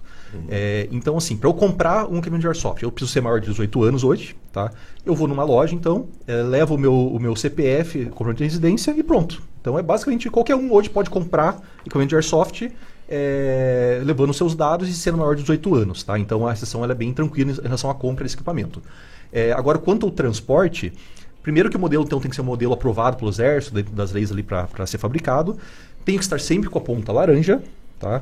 Sempre tem que andar com as notas fiscais desse equipamento também, para se tiver uma, uma fiscalização ou algo assim, eu comprovar que esse equipamento foi adquirido de forma legal, tá? Certo. É, e sempre na, na- Eu não posso andar, por exemplo, na rua ou no bolso transportando esse equipamento, de qualquer jeito. Tá? E se, se eu vou transportar ele, então é no carro, no porta-malas, guardado. É, é- essa é a maneira certa de É- transportar ele. É Tá? quase como a questão da arma. Arma de fogo, quem é CAC, o procedimento é o mesmo. CAC significa o quê? É caçador, atirador e colecionador. Tá, então, Então- você tem que andar com a arma desmuniciada toda no porta-mala, separado, Uhum. né? Por segurança. Não tem... É, hoje- até pouco tempo atrás, inclusive, a gente estava com uma lei dentro do CAC que você podia transportar ela é, quando estava indo no clube de tiro, algumas exceções assim, é, municiada, transportada ali para ponto uso, né? Tá. Hoje, agora com- até com essa, essa lei que o, o Lula colocou em vigor agora, a gente realmente tem que voltou, é, caiu essa, essa regra, então tem que voltou ali no porta-malas, desmuniciada, toda toda em segurança. né? É, tem uma pergunta sobre se dói. Perfeito, é cara a pergunta que o pessoal mais faz. É, não, o Wilson pediu aqui. Ele disse: ah, escuta, veja se dói e como é pro- a proteção. É, por exemplo, pode dar um tiro desse no olho, não fura o olho do cara, não sei o quê. É, é preocupação do cara. porque Ele tem interesse em fazer, mas está. E É. e- e é uma das perguntas que mais tem, se dói. Já Aí é a primeira coisa pergunta do pessoal. também, é, tá pedindo se é muito caro, se é um esporte caro. Legal. Então tá, vamos à primeira pergunta. Vamos lá. então. É, em relação à segurança, tá? Eu considero o Airsoft hoje um esporte muito seguro, Tá? Ele, tem muitas, ele é muito organizado, ele tem muitas regras, tá? então ele é muito bem definido nesse sentido. É, a única brecha maior que eu tenho no esporte é o olho, tá? a região do rosto. Tá? Então isso é realmente uma brecha. Pegar no olho a coisa pode ser mais séria, pode chegar até cegar alguém, dependendo do- da distância e da forma como acertar. Certo. Mas, por isso que a gente tem o óculos de segurança, tá? São óculos EPIs, são óculos que, que aguentam ali levar uma pancada maior. É, você mais. trouxe alguns modelos Trouxe, de óculos, que inclusive a gente vai, vai depois, nós vamos fazer uma foto totalmente separada desses equipamentos e tal, Perfeito. galera.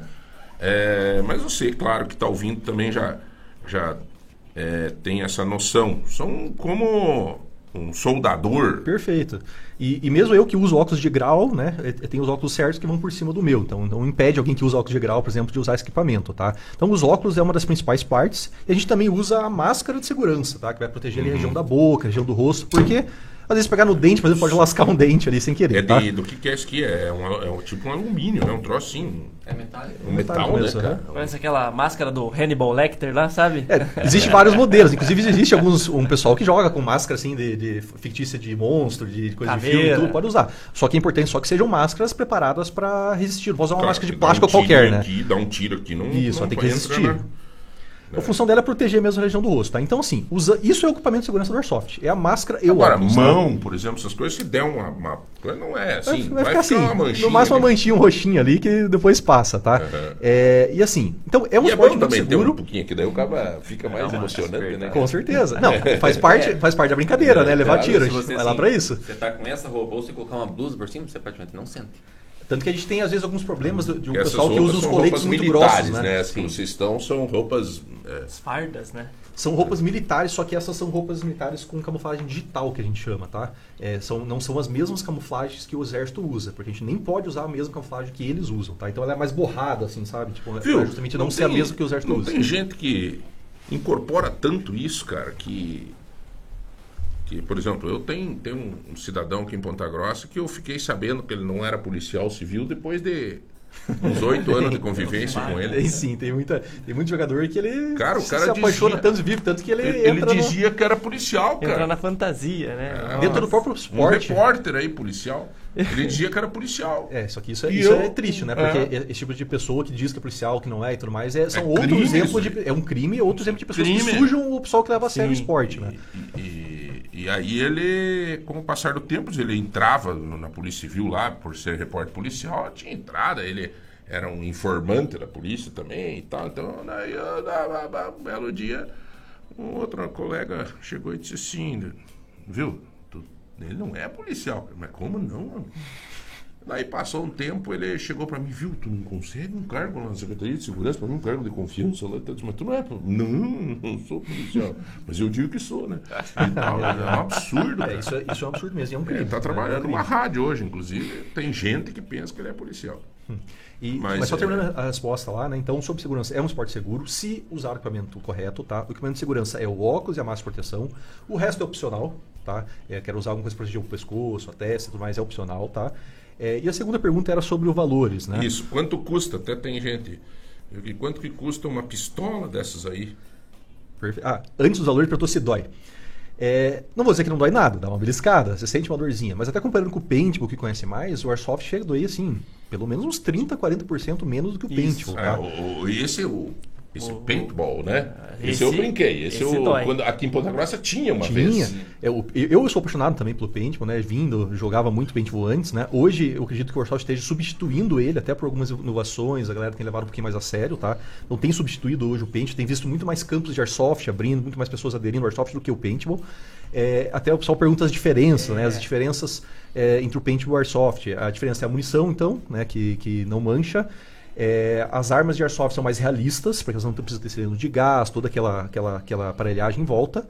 E a própria precisão, tá? Comprando uma arma mediana de airsoft, uma arma mediana de paint, a arma de airsoft ela vai ter uma precisão, um alcance muito melhor. Então isso torna um realismo ali na, na prática do esporte maior, tá? Até para simular operações militares, ele acaba ficando mais mais fidedigno ali, né, para fazer a simulação, tá? É, então, o Airsoft dói menos que o Paintball. É, a dor é bem suportável, mas também não pode dizer que não dói nada, tá? Dá uma, dá uma beliscada. Mas assim, a gente tem todo tipo de público que joga com a gente lá, desde de crianças, é, pessoal mais É, velho, olha mulheres, tá? É Então, isso aí. Deixa eu achar a então assim, é bem aqui, suportável. É, João, qual é o correto de criar uma relação da criança com a arma. Perfeito. Mas vamos, vamos nas outras perguntas, senão eu não respondo elas ali. Hum. É, então, assim, a compra do equipamento, tá? Hoje, é, para você entrar no esporte, tá? Comprar um equipamento ali, um rifle mesmo, né? É, que é o ideal para você começar, você vai gastar aí pelo menos uns 1.500 reais, tá? Claro, tem muitas variações ali no mercado, mas pelo menos uns 1.500 reais. Mais o equipamento de segurança e tudo ali, então uns R$ trabalhava- 1.800. reais. Trabalhava comigo, que deve ser amigo de vocês, Franciel. Franciel, não lembro. Franciel Leandro. Ele, ele tem esses. Ele pratica Airsoft. Legal. E ele tinha uma arma lá que ele pagou 3 mil reais, cara. É, hoje tem armas até mais caras que isso, né? Por exemplo, algumas armas que a gente tem lá custam 5 mil reais, né? Então, Essa aí, tem ó, armas, mas aquela ó, ali, por é exemplo, é uma- uma arma que custa aí uns 5, 6 mil reais, né? Então, é, assim, o céu é o limite, né? Existe armas no Brasil aí que chega de 10, 15 mil reais, tá? É, tem armas muito mais caras, tá? Mas, assim, Uhum. um equipamento bom, de qualidade, tá? Pra você entrar e começar bem no esporte, vai gastar em 1.500 torno de quanto? 1.500 a 2 mil reais, você já consegue, tá? Já é possível você entrar no, no esporte. Claro que daí existe campos também que você pode ir, alugar o equipamento, né? Não precisa, nem sempre Que você é precisa o comprar. caso que Que é vocês o nosso têm caso ali. lá, isso. Você pode alugar quanto que funciona se eu quiser brincar lá, dar uma brincada. É, hoje a gente tem ali no Jardim Carvalho, fica na quadra de cima ali do, do, do, do kart ali, tá? Bem pertinho do kart. É, a gente cobra 60 reais hoje por pessoa, tá? Para uma hora e meia de jogo. E nesses 60 reais, inclusive, já está inclusa a primeira carga de munição, que tem uns Quanto? 300 60 tiros. reais? 60 reais. Oi, cara. Vamos Já levar a turma Dá 300 fazer tiros. um grupo, assim, de amigos e tal. Esse é o maior objetivo, inclusive, né? É. Justamente você fechar um grupo, ir lá e, e jogar um contra o outro, né? Às, vezes se vingar da esposa também, você tá estressado, dá um tiro à esposa, a esposa dá um marido, né? Então o pessoal lá pra relaxar um pouquinho. Cara, não vou Mas isso- Minha vai mulher dar tem uma- arma mesmo. Ela atira. É perigoso, mas... Ah, Então, mas essa é a vantagem. Com a arma real, ela, não- ela teoricamente não pode atirar em você, entendeu? Tudo. Já com a arma de airsoft ela vai poder, então é, acaba sendo a vantagem ali do esporte. É, eu não tenho relação com arma. A única coisa assim que eu tô lutando pra comprar é um 32 Schmidt lá, não sei o que, Harris Schmidt W. W. É, w é, como é que é o nome? É, o WS, né? Parece que era. É do WS, Edson Schmidt, né? É, o Erson Schmidt, do meu falecido pai, que alguém na época sumiu e nós estamos anunciando na rádio lá em São Domingos para eu quero fazer um quadro assim, que era lindo, cara, era branco, era o Ah, tinha é, Pérola, né? é, o Cabo de Marfim. Cabo de Marfim, cara, coisa mais linda. E minha relação com, com arma foi muito espingarda 36, de caçar antigamente, né? E caçar pomba, a espingardinha de pressão. É, mas, assim, sempre tive curiosidade. Aliás, eu vou contar uma particularidade de uma coisa que aconteceu comigo, que eu fui num troço em Curitiba de arma, mas de arma para fazer tipo de tiro stand mesmo. de tiro. Aham. Fui de companheiro do meu sobrinho, que é juiz de direito em Chapecó, e ele veio para Curitiba. Daí ele falou, tio, eu tô fazendo curso, porque eu sou, né, tô na área criminal, e não sei o que, tô fazendo curso de tiro tal. Hoje tem, tem que ir lá, vamos junto e tal. E daí foi meu sobrinho, foi a esposa dele, e foi minha esposa, e né, fomos tudo lá. Um lindo stand de tiro ali em Curitiba. Tio, atira, tio, atira. E daí aqueles, você põe aqueles instrumentos, tudo, fone, tudo, e atira, tio, né? E daí me deram a pistola lá. Colocaram lá no fundo aquele. Como é que chama aquele? Alvo. O O alvo, alvo, né? um homenzinho desenha- desenhado lá, e eu. Pá! Mas deu bem na cabeça. Tira de novo, tio. Não, não. Larguei mão e saí, né, cara? Tava Tem bom, que, tem que sair no, no- no- Já que acertou o primeiro em cheio, né? Vai arriscar cara. o segundo. Aprendi isso com o Pelé, cara. O Pelé descreveu na, na- na- biografia dele que ele, quando fazia um- uma jogada muito linda, um gol muito lindo, ele já dizia que estava machucado e saía, porque daí aquele jogo já estava. Tá garantido, né? já vai poder falar nada. já estava garantido. Perfeito. Mas essa questão da criança é uma questão interessante. e, Sei lá, o que, que você acha, assim? Então tá. Essa relação. Você tem filhos? Ainda não. Ainda não, mas estou querendo ter. tenho. O meu sócio E- tem e- filhos. E, eles ah, Brincam airsoft assim, e tudo. É, eu levo eles a clube de tiro também. Eles olham, sabem o funcionamento. Que não adianta você ter uma criança e ele não saber o risco daquilo. Você que, assim, é a minha opinião. Você Entendi. esconder deles, às vezes você torna uma curiosidade para eles. Aí mo- mora o perigo. Então, se você tem, eles sabem o que acontece, você está junto num lugar preparado, no clube de tiro, né? Às vezes até, até mesmo com um instrutor, eles veem o que, que acontece, é outro mundo. Você é instrutor? Não. Não. O, você é um, um cara que usa, usa a arma, tem tudo certinho, né?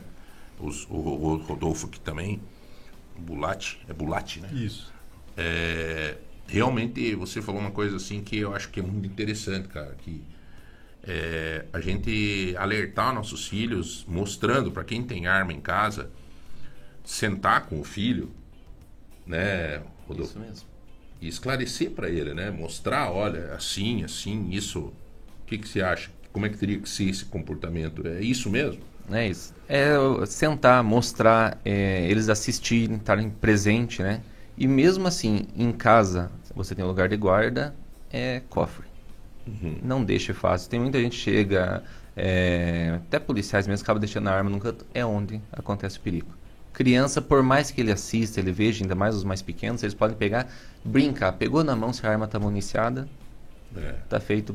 Ah, eu nunca guardo arma municiada. As minhas são tudo munição para um lado, arma para outro. Uhum. Né? E não- eles não têm acesso nenhum. Não tem essa É. história assim, ah, eu esqueci a arma aqui.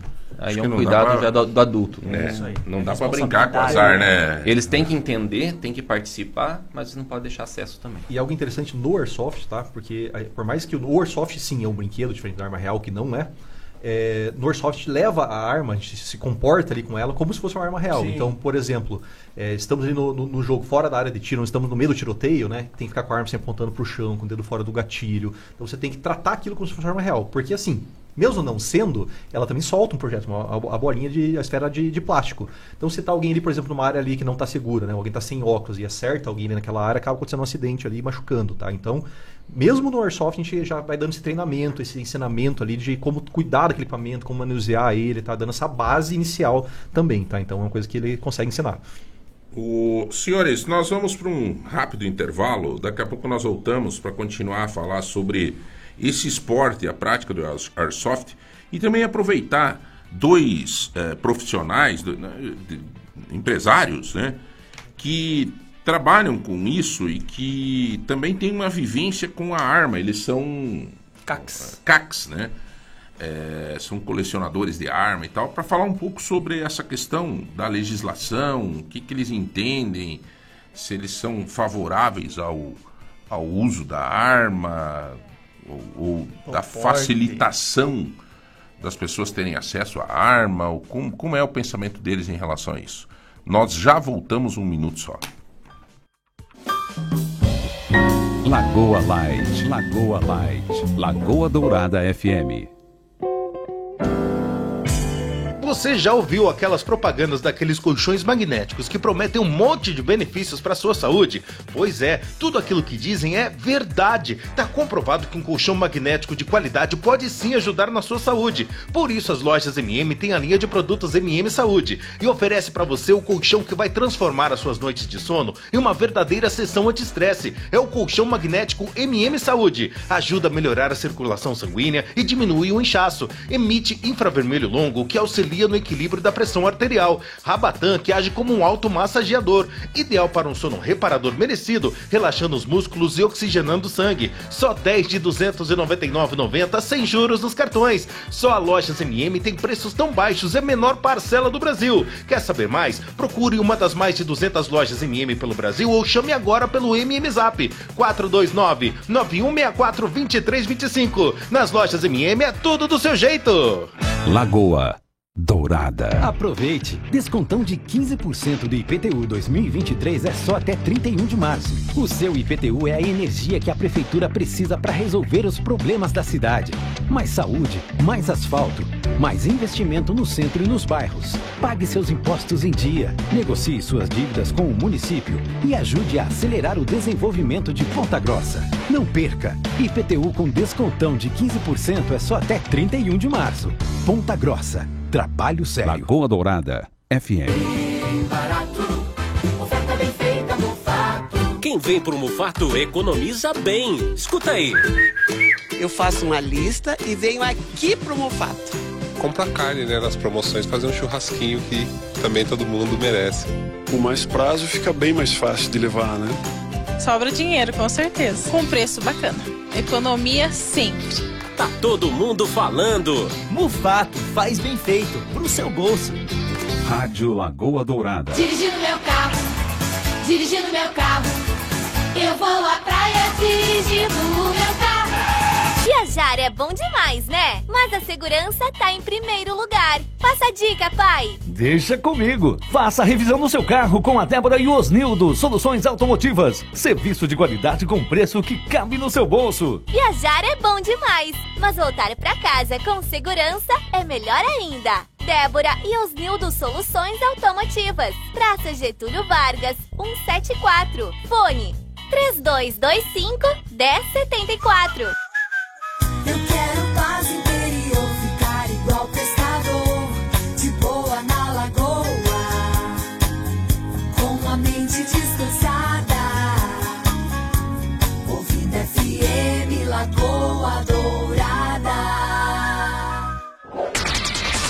Voltamos com o Manhã Total, aqui na Lagoa Dourada.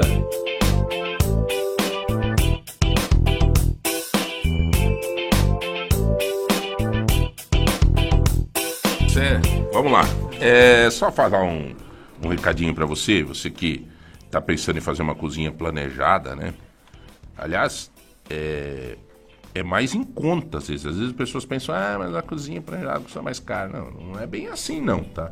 Você fala na Jatobá, conversa com eles, além do fato de fazer em 12 vezes, a mercearia, mercenaria e carpintaria Jatobá tem condições de fazer para você uma cozinha, renovar a tua cozinha, fazer aquela cozinha velha, deixar nova, tá? E além de tudo, se você gastar lá um, um determinado valor, tu tem uma série de brindes e concorrer a um monte de... é, Panela, eles, é, tudo. eles são... Eles são espertíssimos a Jatobá em, em atrair clientes porque eles sabem da qualidade que eles têm no atendimento, tá? De verdade. Cumpre prazo direitinho. É uma história, né? Então a Jatobá fica ali na rua Santo Antônio da Platina 37. Também a outra questão é sobre saúde, né? Não é porque são parceiros nossos da rádio, mas é interessante porque eu precisei do serviço de raio-x da Medvitae e fui muito bem atendido. 14 anos de mercado na área de medicina do trabalho. A Medvitae também tem novidades em exames laboratoriais, toxicológicos, é, é raio-x, ultrassom. Aproveite, são endereços diversos, dois endereços na Francisco Búrzio e na Avenida Visconde de Mauá, facilitando aí a tua agilidade no tratamento. É, muito bem. O tá chegando o início do ano, tem que se mexer com esse negócio de emplacamento, licenciamento e né, tudo Janeirão é assim, janeiro é o impostos diversos, né? IPVA, IPTU, escola, é tudo para comprar. E escola é bom, né? É tudo com I. É, é, obviamente que você tem muito gasto, né? E às vezes, por você não ter experiência, você sofre muito com transferência de carro, com emplacamento, com tudo. E tem especialista nisso, tá? O despachante Bonfatti, fala com eles lá, eles têm agilidade, sabem fazer, tudo rápido, sem a burocracia e sem ter, tirar um pedaço do rim, tá? Eles são muito justos também nos valores. Prestam serviço para nós, inclusive. Bonfatti Despachante. É, galera, a legislação em relação à arma, é, João, na brincadeira de arminha que você falou, era a regra, está correndo, não pega tiro, tá? fazia exercício, né? Na verdade, é o Evandro, na verdade você fazia exercício e ao mesmo tempo, né? Hoje em dia a criançada fica no celular brincando de tirinho. É o Free Fire hoje. Daí Hoje é fica Fire. barrigudo, né? E daí eh, do- doente, ansiedade. Cara, nós, já, nós já entrevistamos aqui vários psicólogos e coisa, todo mundo diz a mesma coisa, cara. As crianças estão, ó, nesses joguinhos, nessas coisas. É, Cara, vai fazer um airsoft, mas daí os pais têm culpa também, porque não levam. né? Esse final de semana eu decidi viajar e ir lá para o aniversário da, da- da- da nossa priminha lá em, em São Domingos, porque eu falei, se nós ficar em casa, tá marcando um tempo meio fechado. Vamos ficar tudo aqui na, no- no- eh, chuva, né? Daí você fica dentro de casa vendo Netflix, a fio no celular. Cara, Cada um um cômodo. Pelo amor de Deus, cara. E olha, gente, eu sei porque eu tenho lá em casa gente que tem problema de ansiedade o celular é um veneno. É um veneno para te deixar mais ansioso, mais, né? Então, é realmente importante criar fatos para você curtir um pouco mais a vida fora da tela. Sim, atividade física é, é muito importante. O, o Airsoft é até engraçado. Eu gosto muito de jogar bola também. E Toda segunda-feira a gente joga. Rapaz, mas você jogar duas horas de salão ou futebol de campo não é uma hora de airsoft, nunca. O airsoft cansa muito, muito, muito mais. Porque você corre, você leva um determinado peso, né? Porque Você pesa agacha, a arma, levanta, arma, se por exemplo, esconde. É. A arma pesa quanto, assim, essa que vocês brincam aí? é Uns 2 quilos, 4 quilos? Varia muito, Quatro né, quilos. de arma aqui arma, é- mas é mais ou menos isso. Mas essa Quatro. tensão se abaixa, corre, vai e volta, né? E, e adrenalina, né? Você É. vai, vai pegar uma bandeira, É. por exemplo, o pessoal pega a bandeira e Rasteja, esquece do mundo, né? Sai correndo como se não houvesse amanhã, assim, pra, pra resgatar aquela banheira, né? Aquela bandeira. Então, é, os objetivos forçam o pessoal tem que se movimentar muito, a, a planejar, a né? estratégia, a correr muito, né? Então, é, é, a adrenalina faz com que você não sinta, inclusive, na hora que você está jogando. Você vai Tem sentir muita- depois o tem cansaço. muito- tem muita criança que vai lá na- na- na- no clube de vocês lá brincar lá, não? Tem, tem bastante. É, tem, às vezes, o- os pais fazem até festa de aniversário lá no campo, né? Aluga o, o local inteiro e vai só a criançada jogar. Hoje a gente permite a partir de 12 anos, tá? Mas a idade não é o principal problema. O principal problema é a mentalidade daquela criança, tá? Porque o que acontece? Ah, o equipamento de segurança ele vai proteger 100%, vai tirar qualquer risco que existe. Mas se a criança não tiver essa responsabilidade de usar o óculos direito, de, de às vezes embaça o óculos e ela quer tirar lá no meio do campo, por exemplo, para limpar, né? Então essa é a nossa preocupação. Então a partir de 12 anos a gente já entende que elas têm essa responsabilidade. Sim, já tem, né? Já abrimos sessões para crianças um pouco menores, onde a gente já conhecia o perfil da criança, conversamos muito bem com os pais, os pais garantiram que ela, E ela vocês, podia ter essa quando, consciência. Por exemplo, se eu quiser pegar lá as crianças para brincar lá, vocês instruem antes, tem uma palestrinha assim. Assim, É. a gente tem que chato nisso, inclusive, né? Antes de cada jogo, todos os jogos, mesmo que todo mundo já tenha jogado já, é, é primeiro uma- uma- um discurso sobre as regras de segurança, sobre honestidade, sobre a questão que eles estão todo mundo ali para brincar, ninguém veio ali para nem se machucar, nem machucar ninguém, tá? Isso é um grande discurso que a gente faz lá. Então é sempre a gente chega, é, chega a ser exaustivo de tanto que a gente repete é, em relação a essas questões, tá? E não pode começar um jogo se não for passar todas essas regras, essas características primeiro. É interessante. É, é, se aonde fica. Ah, o preço a gente já falou, acho que é 60 reais a hora, né? 60 reais uma hora e meia de jogo. Uma hora e meia. Uma hora e meia. Com 300 tiros inclusos daí já, nesse valor. 300 tiros. 300 É tiros. tiro a dar com o pé. E a gente cobra mais 10 reais pra fazer mais uma recarga com mais 300 tiros daí, se você quiser. 10 reais cada recarga daí. É muito tiro, mas dependendo da pessoa. se você tem um dedo meio rápido ali, é, esses tiros pode, você pode gastar bem rápido, né? E é só durante o fim de semana que funciona? Não, hoje a gente funciona, funciona é, é, todos os dias, tá? Inclusive de noite. É, a gente abre de noite também. Os únicos dias que a gente não abre é sábado durante o dia e na sexta-feira de noite, tá? São os únicos horários que a gente não abre. Tirando isso, domingo o dia inteiro, sábado de noite, durante a semana também, to- todo, E todos quantas os dias. pessoas que é o mínimo e o máximo para fazer um, um jogo? Perfeito. O mínimo hoje são oito pessoas para reservar o campo lá. Entendi. Tá? Então, o mínimo oito. O máximo ele vai variar um pouco dependendo de quantas armas tiver disponível. Sempre tem umas armas em manutenção, mas em média é de 16 a 20 pessoas ali, mais ou menos. É, Bem claro que é brincadeira, né? Mas ela colocou aqui que vai levar a patroa dela lá. É, o pessoal tá estressado por ano do casamento, é só ir lá pra um tirar no outro, já se desestressa, já se vinga ali. Ela termina diz, ô né? Ó, você falou da sua esposa que tem arma, né? É, Às vezes é bom você levar ela lá antes que ela resolva tirar com a arma de verdade. Então, assim, ela, ela, ela alivia ali o estresse. Eu tiro as balas sempre né? Tirando a pólvora do, Não, do nem negócio ali, não tem como. É, mas é interessante, cara, isso daí, porque de repente é uma brincadeira, uma brincadeira que é, você faz exercício, você brinca e te dá noção de segurança, né? É tudo um, é uma agenda bem positiva isso, cara. Bem O que positivo. eu achei esse- esse- esse bacana é airsoft. que quando você vai lá, você não tem aquela questão de ficar conversando muito. Então você age muito em time. Então você leva teu amigo, teu familiar. Trabalho em equipe é então muito você legal. tem uma coisa meio ali que vai acontecendo. É, Você já foi lá? Já fui, já Ah, é? é. Vamos lá de novo. Eles Agora, fizeram- mas o problema é que você é ruim de É, não, acertar, porque é que é eu até fico, magrinho. fico de lado ali. Ninguém lado. acerta, ninguém acerta. Zé Hamilton. Eu fico de lado. É, mas- Mas ô, vamos levar o Guedes. Vamos. Nosso jornalista da revista de ponta, o Guedes. Pegamos, não tem como não acertar eu do fui, Guedes. uma vez eu fui, daí no, fui jogar até com o menino dele uma vez. E daí eu falei assim, ah, com a criança é tranquilo, mas pense em um piabão, piadão. Me acertou um monte. Mas Muito legal. É, e, eu queria tocar num tema que é bem complexo, até porque se tornou uma discussão meio assim, né, pela característica que o Bolsonaro tinha é, de arma e tal. Mas é, Eu não acredito que a política desse novo governo vá hum, dizendo proibir e tal, mas tem certas coisas que vocês, por exemplo, acham que não foi uma atitude positiva o fato de vocês que vivem com isso, né? Que é a nova regra do Você não ter o porte de trânsito, né? Eu acredito que o CAC ele já deveria ter o porte mesmo. Né? Não, ah, eu acabei de ser CAC, fui lá, fiz a documentação, fiz os exames, sou, já tenho porte. Eu acho que não. O cara tem que ter ali uns 5 anos ali, algo, algo assim. Né? Treinamento, Só me explique, o porte significa o quê? O cara pode portar no carro. Comenta sobre a diferença de, de posse e da, da Isso, posse do porte. isso. É, vamos cara, lá. O cara andar com o revólver na cinta, isso não, Não é permitido. isso não tem. Só Isso você tem que ter o porte. Não. Tem físico também. Você tem que ter o porte pela eh, Polícia Federal. Sim, mas daí tem, tem certas motivos, né? Sim. Aí Você tem que ter motivo para ter isso, para levar uma uma série, arma. é, é muito difícil você ter. É, né? E eles estão sendo É, hoje bem você tem que comprovar a efetiva necessidade, né? Você precisa de uma, uma autorização e Eu tudo sei aí poder até ter num- porte mesmo de arma. um advogado que recebeu ameaças e não sei o que, advogado criminalista, que a Polícia Federal não concedeu.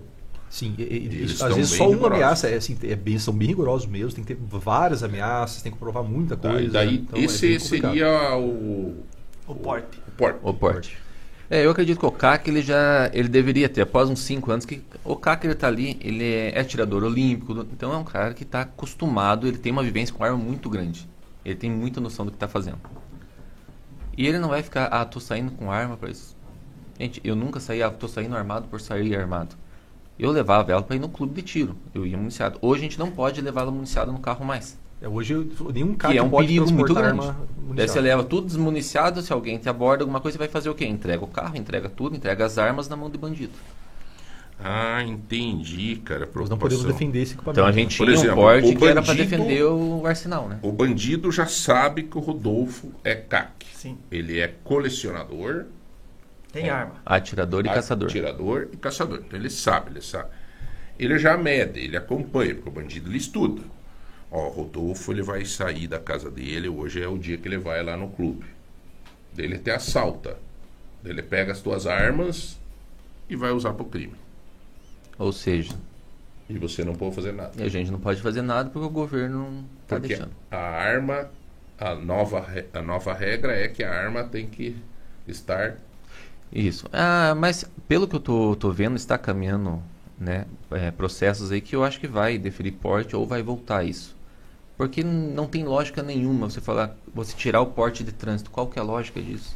O deferir porte eu acho que não, eu acho que não vai acontecer. Eu, eu tenho uma opinião um pouquinho diferente sobre o porte, né? Eu acho que ele é, hoje é muito difícil. É mesmo você comentou, né, um advogado que comprovou que Uhum. tinha necessidade, ele não consegue. Tá? Então eu acho que hoje está no exagero nesse, nesse no nível de, da dificuldade, tá? Então Uhum. eu comprovando uma efetiva necessidade, comprovando que eu tenho capacidade, treinamento e tudo mais, eu acho que eu deveria ter acesso ao porte, tá? É, Mas ó, acesso para levar a arma na cinta? pra- acesso para levar na cinta, Ah, comprovando cara, eu- efetiva necessidade e mostrando Ah, sim, que tem mas tem treinamento, que ver mostrando quais tudo isso são daí. essas necessidades, né? Porque também tem Exato, que... exato. Então, assim, eu acho que tem que ser uma coisa bem restrita, tá? Só que, assim, hoje também está impossível. Mesmo alguém que tem muito treinamento, muita experiência, comprovando que realmente está sobre fortíssimas ameaças e tudo mais, ele não pode se proteger, tá? Então, eu acho que ele está um pouquinho exagerado. Mas eu sou sim a favor do controle, que não é para qualquer um. Inclusive, ah, o próprio questão do CAC, tá? É... Eu acho que assim, se você quer ser CAC, você está assumindo uma responsabilidade gigantesca, um, um- um- muito grande, né? Você vai ter armas, você vai tudo mais. Então, assim, para eu poder ter CAC, tem que sim você comprovar é, capacidade psicológica, fazer exames psicológicos, exames técnicos, comprovamento de treinamento ali de tiro mesmo, para ver se você consegue realmente operar aquela arma, Porque vocês não ter isso, né? criminal. Vocês fizeram, você fez Todas as teste psicológico. Sim, tem que fazer tudo né? isso, tem que fazer Cara, tudo tem isso. que fazer mesmo, né? Porque às vezes pode ser um cara aí que tá que não é muito bom da cabeça aí, daí qualquer coisa estouradão, que Com qualquer certeza. coisa, porque tem gente que não tem noção. A solução né, com certeza não é sair liberando arma de qualquer jeito. Isso com certeza é, é ser uma falácia e não é essa forma que resolve as coisas. Eu acho que assim, nós temos que ter direito de, de se comprovado a minha capacidade técnica, emocional e tudo mais de Perfeito. ter, eu tenho que ter, é meu direito. Eu, eu deveria ter pelo menos a posse, o CAC, tá? Mas se comprovado a minha capacidade, tanto técnica, emocional, é, jurídica e Hoje o que você tem autorizar, a autori- é, que você pode é levar ela Desmuniciado. desmuniciada de casa até no clube. Até Pronto. no clube, E usar. Tá. A posse significa que eu, eu posso ter em casa para proteger a minha residência, né? Casa e pode também ser posso municiada. Sim. ir para o clube de tiro, só que na, na- tudo guardado. né? Em casa pode ser municiada. Sim. Sim. Claro. A opção do Rodolfo, por exemplo, é não por causa da segurança dos filhos, né? Mas- Eu, eu, eu deixo dessa forma, né? A, a pistola acaba ficando carregada, mas tá Uhum. no cofre. Se precisar, você pega, mas. É, a gente é apaixonado por arma. Eu tenho arma para me divertir, para atirar como atirador esportivo, para caçar. Por isso que a gente fala do porte de trânsito. Mas o cara vai caçar e daí no meio. O perigo é o meio, é o caminho. O que, que vai acontecer ali? Entendi. Entendeu? Mas é, a gente tem para isso, não é para atirar em pessoas. Olha, Tem. a arma verdadeira é uma coisa que não foi feita para brincadeira. Com certeza. É que nem eu falo para minhas filhas sobre a academia. Às vezes tem academia, lá no, no prédio tem uma academia, e daí chegam os amiguinhos e querem ir lá na academia. Eu já falo pro rapaz lá, tranca a academia. Porque a academia não foi feita para brincadeira. Não é lugar de criança brincar. O cara vai lá, liga a esteira, cara. Quantas crianças já viu quebrar o pescoço lá, liga a esteira e põe tudo, é, cai, Mói pega um pé. peso daquele, moe o pé, vai não sei o quê. Arma de verdade não é coisa de brincadeira. Acabou, é uma coisa muito séria, cara. Eu convivi muito tempo com o doutor Jonathan Trevisan Júnior, delegado, que foi delegado-chefe da Polícia Federal aqui, agora é delegado-chefe em Itajaí, tive com ele esses dias lá. É, ele tinha uma filhinha, a Aninha, e tem, né? Cara, eu sempre via isso. Ele chegava na minha casa com o negócio dele, né? Aquela arma, né? O. Ele chegava lá em casa, ele ia lá na cozinha bem quietinho, ficava só admirando. Lá em cima da geladeira, lá, colocava lá em cima o troço dele lá. Bem quietinho, não falava nada e tal. É, né, eu sempre via o cuidado dele em relação a, a isso, né? Daí ele disse, ó, lá em casa, por exemplo, a Ana não sabe onde eu guardo minha arma. Ela não sabe. Correto. Eu quando eu acho que ela está desconfiada de que onde eu estou guardando, eu mudo de esconderijo, eu dou um jeito. eu- né? Então, assim, é os cuidados que tem que ter, porque é um- uma coisa séria, né, Rodolfo? Não é. É uma coisa tipo, muito séria, assim. É, queira, queira ou não, é uma arma, é algo que pode ferir realmente alguém, matar mata. alguém, né? Ela mata. exatamente. Então. Engraçado que a gente fala da arma, né? Que a arma mata. E muitas vezes a gente não se cuida da saúde, né? Que mata também certas coisas. Inclusive, é por isso que é obrigatório para um CAC é, frequentar algumas vezes por ano o clube de tiro, tá fazendo cursos, treinamento. Ele tem que estar preparado, não é só ter aquele equipamento. Você tem que saber como se comportar com ele, como usar, como proteger. Então você tem que estar realmente sempre executando treinamento para estar sempre é preparado muito para isso. caro você fazer todo esse processo de documentação do CAC. É. Caro. Chato. Não é, é chato, é demorado. É. Né? Mas assim, 1.500, 2.000 reais, você faz o processo. E se você tentar fazer a questão para a entrada da documentação do porte, para tentar tirar o porte, quanto você vai gastar? Rapaz, em valores eu não sei, mas assim. O porte eu não sei também. Hoje está mais caro. Tá mais caro, É. mas acredito que é também 500, 800 reais a tentativa. Ó, a questão não é, viu? A questão não é o valor. Eu vou te falar. Não é valor. Não é valor. A questão é isso que vocês estão falando aqui muito bem. A gente vê que vocês são professores, são mestres nisso aí. É ter a qualificação para isso. Qualificação. E aí, porte, você tem necessidade? Eu não tenho vontade de ter porte. Porte para andar na rua? Não, faz vejo diferença. necessidade nenhuma. Você fala assim, "Tó, pode andar armado? Rapaz, não vou ficar andando pela cintura pra quê? Terminou o programa, rapaz. Putz, que, que, que, que papo bacana, né? Porque fluiu de uma forma. Gente, é, daqui a pouco. Ficou alguma coisa que eu acho que deixamos para trás, Rodolfo? Assim que, que seja importante. É, eu só quero Eles frisar. vão voltar aqui, vamos voltar. É, é, vamos, vamos fazer uma hora até a gente poder. Nós vamos estar com o estúdio. Nosso estúdio é ali, o estúdio 1. Estamos fazendo uma adaptação de imagens e para fazer essa transmissão. Né? E numa outra oportunidade também vocês voltarem, para a gente aprofundar mais sobre isso. Eu gostei, eu acho que até vou fazer lá uma brincadeira lá com, a- com as minhas filhas, nesse sentido de fazer uma brincadeira, fazer correr, fazer suar, fazer criar senso de proteção, fazer, né? Parabéns aí, é, eu chamo, ia chamar de escola, né? Não é escola, é um clube, né? Um clube. Um clube de airsoft e arqueria, que nós nem falamos da arqueria ainda. Chegamos né? lá ainda. Mas nós vamos falar numa outra oportunidade. É, fica o endereço é, da, da, do- da Campfire. Perfeito. Hoje fica ali na Fernando Prestes de Albuquerque, número 100. Tá? É na quadra de cima do kart. Então achou o kart ali, que é é bem conhecido Sim. hoje a cidade, né? Achou ele na quadra de cima, você já acha o, o- a Campfire. Ou se você procurar no próprio social. Google, né? Por Airsoft Ponta Isso. Grossa, Campfire, qualquer uma dessas palavras, você vai achar. Tem um Instagram, temos, Instagram temos um é site também. Campfire. Eu acho, se eu não me engano, o Instagram ele tá arroba campfire.com.br, ele tá, inteiro, assim. Tá. Campfire, tá? É C-A-M-P-F-I-R-E. É, Parabéns aí pela, pelo trabalho de vocês e consciência em relação a isso, né?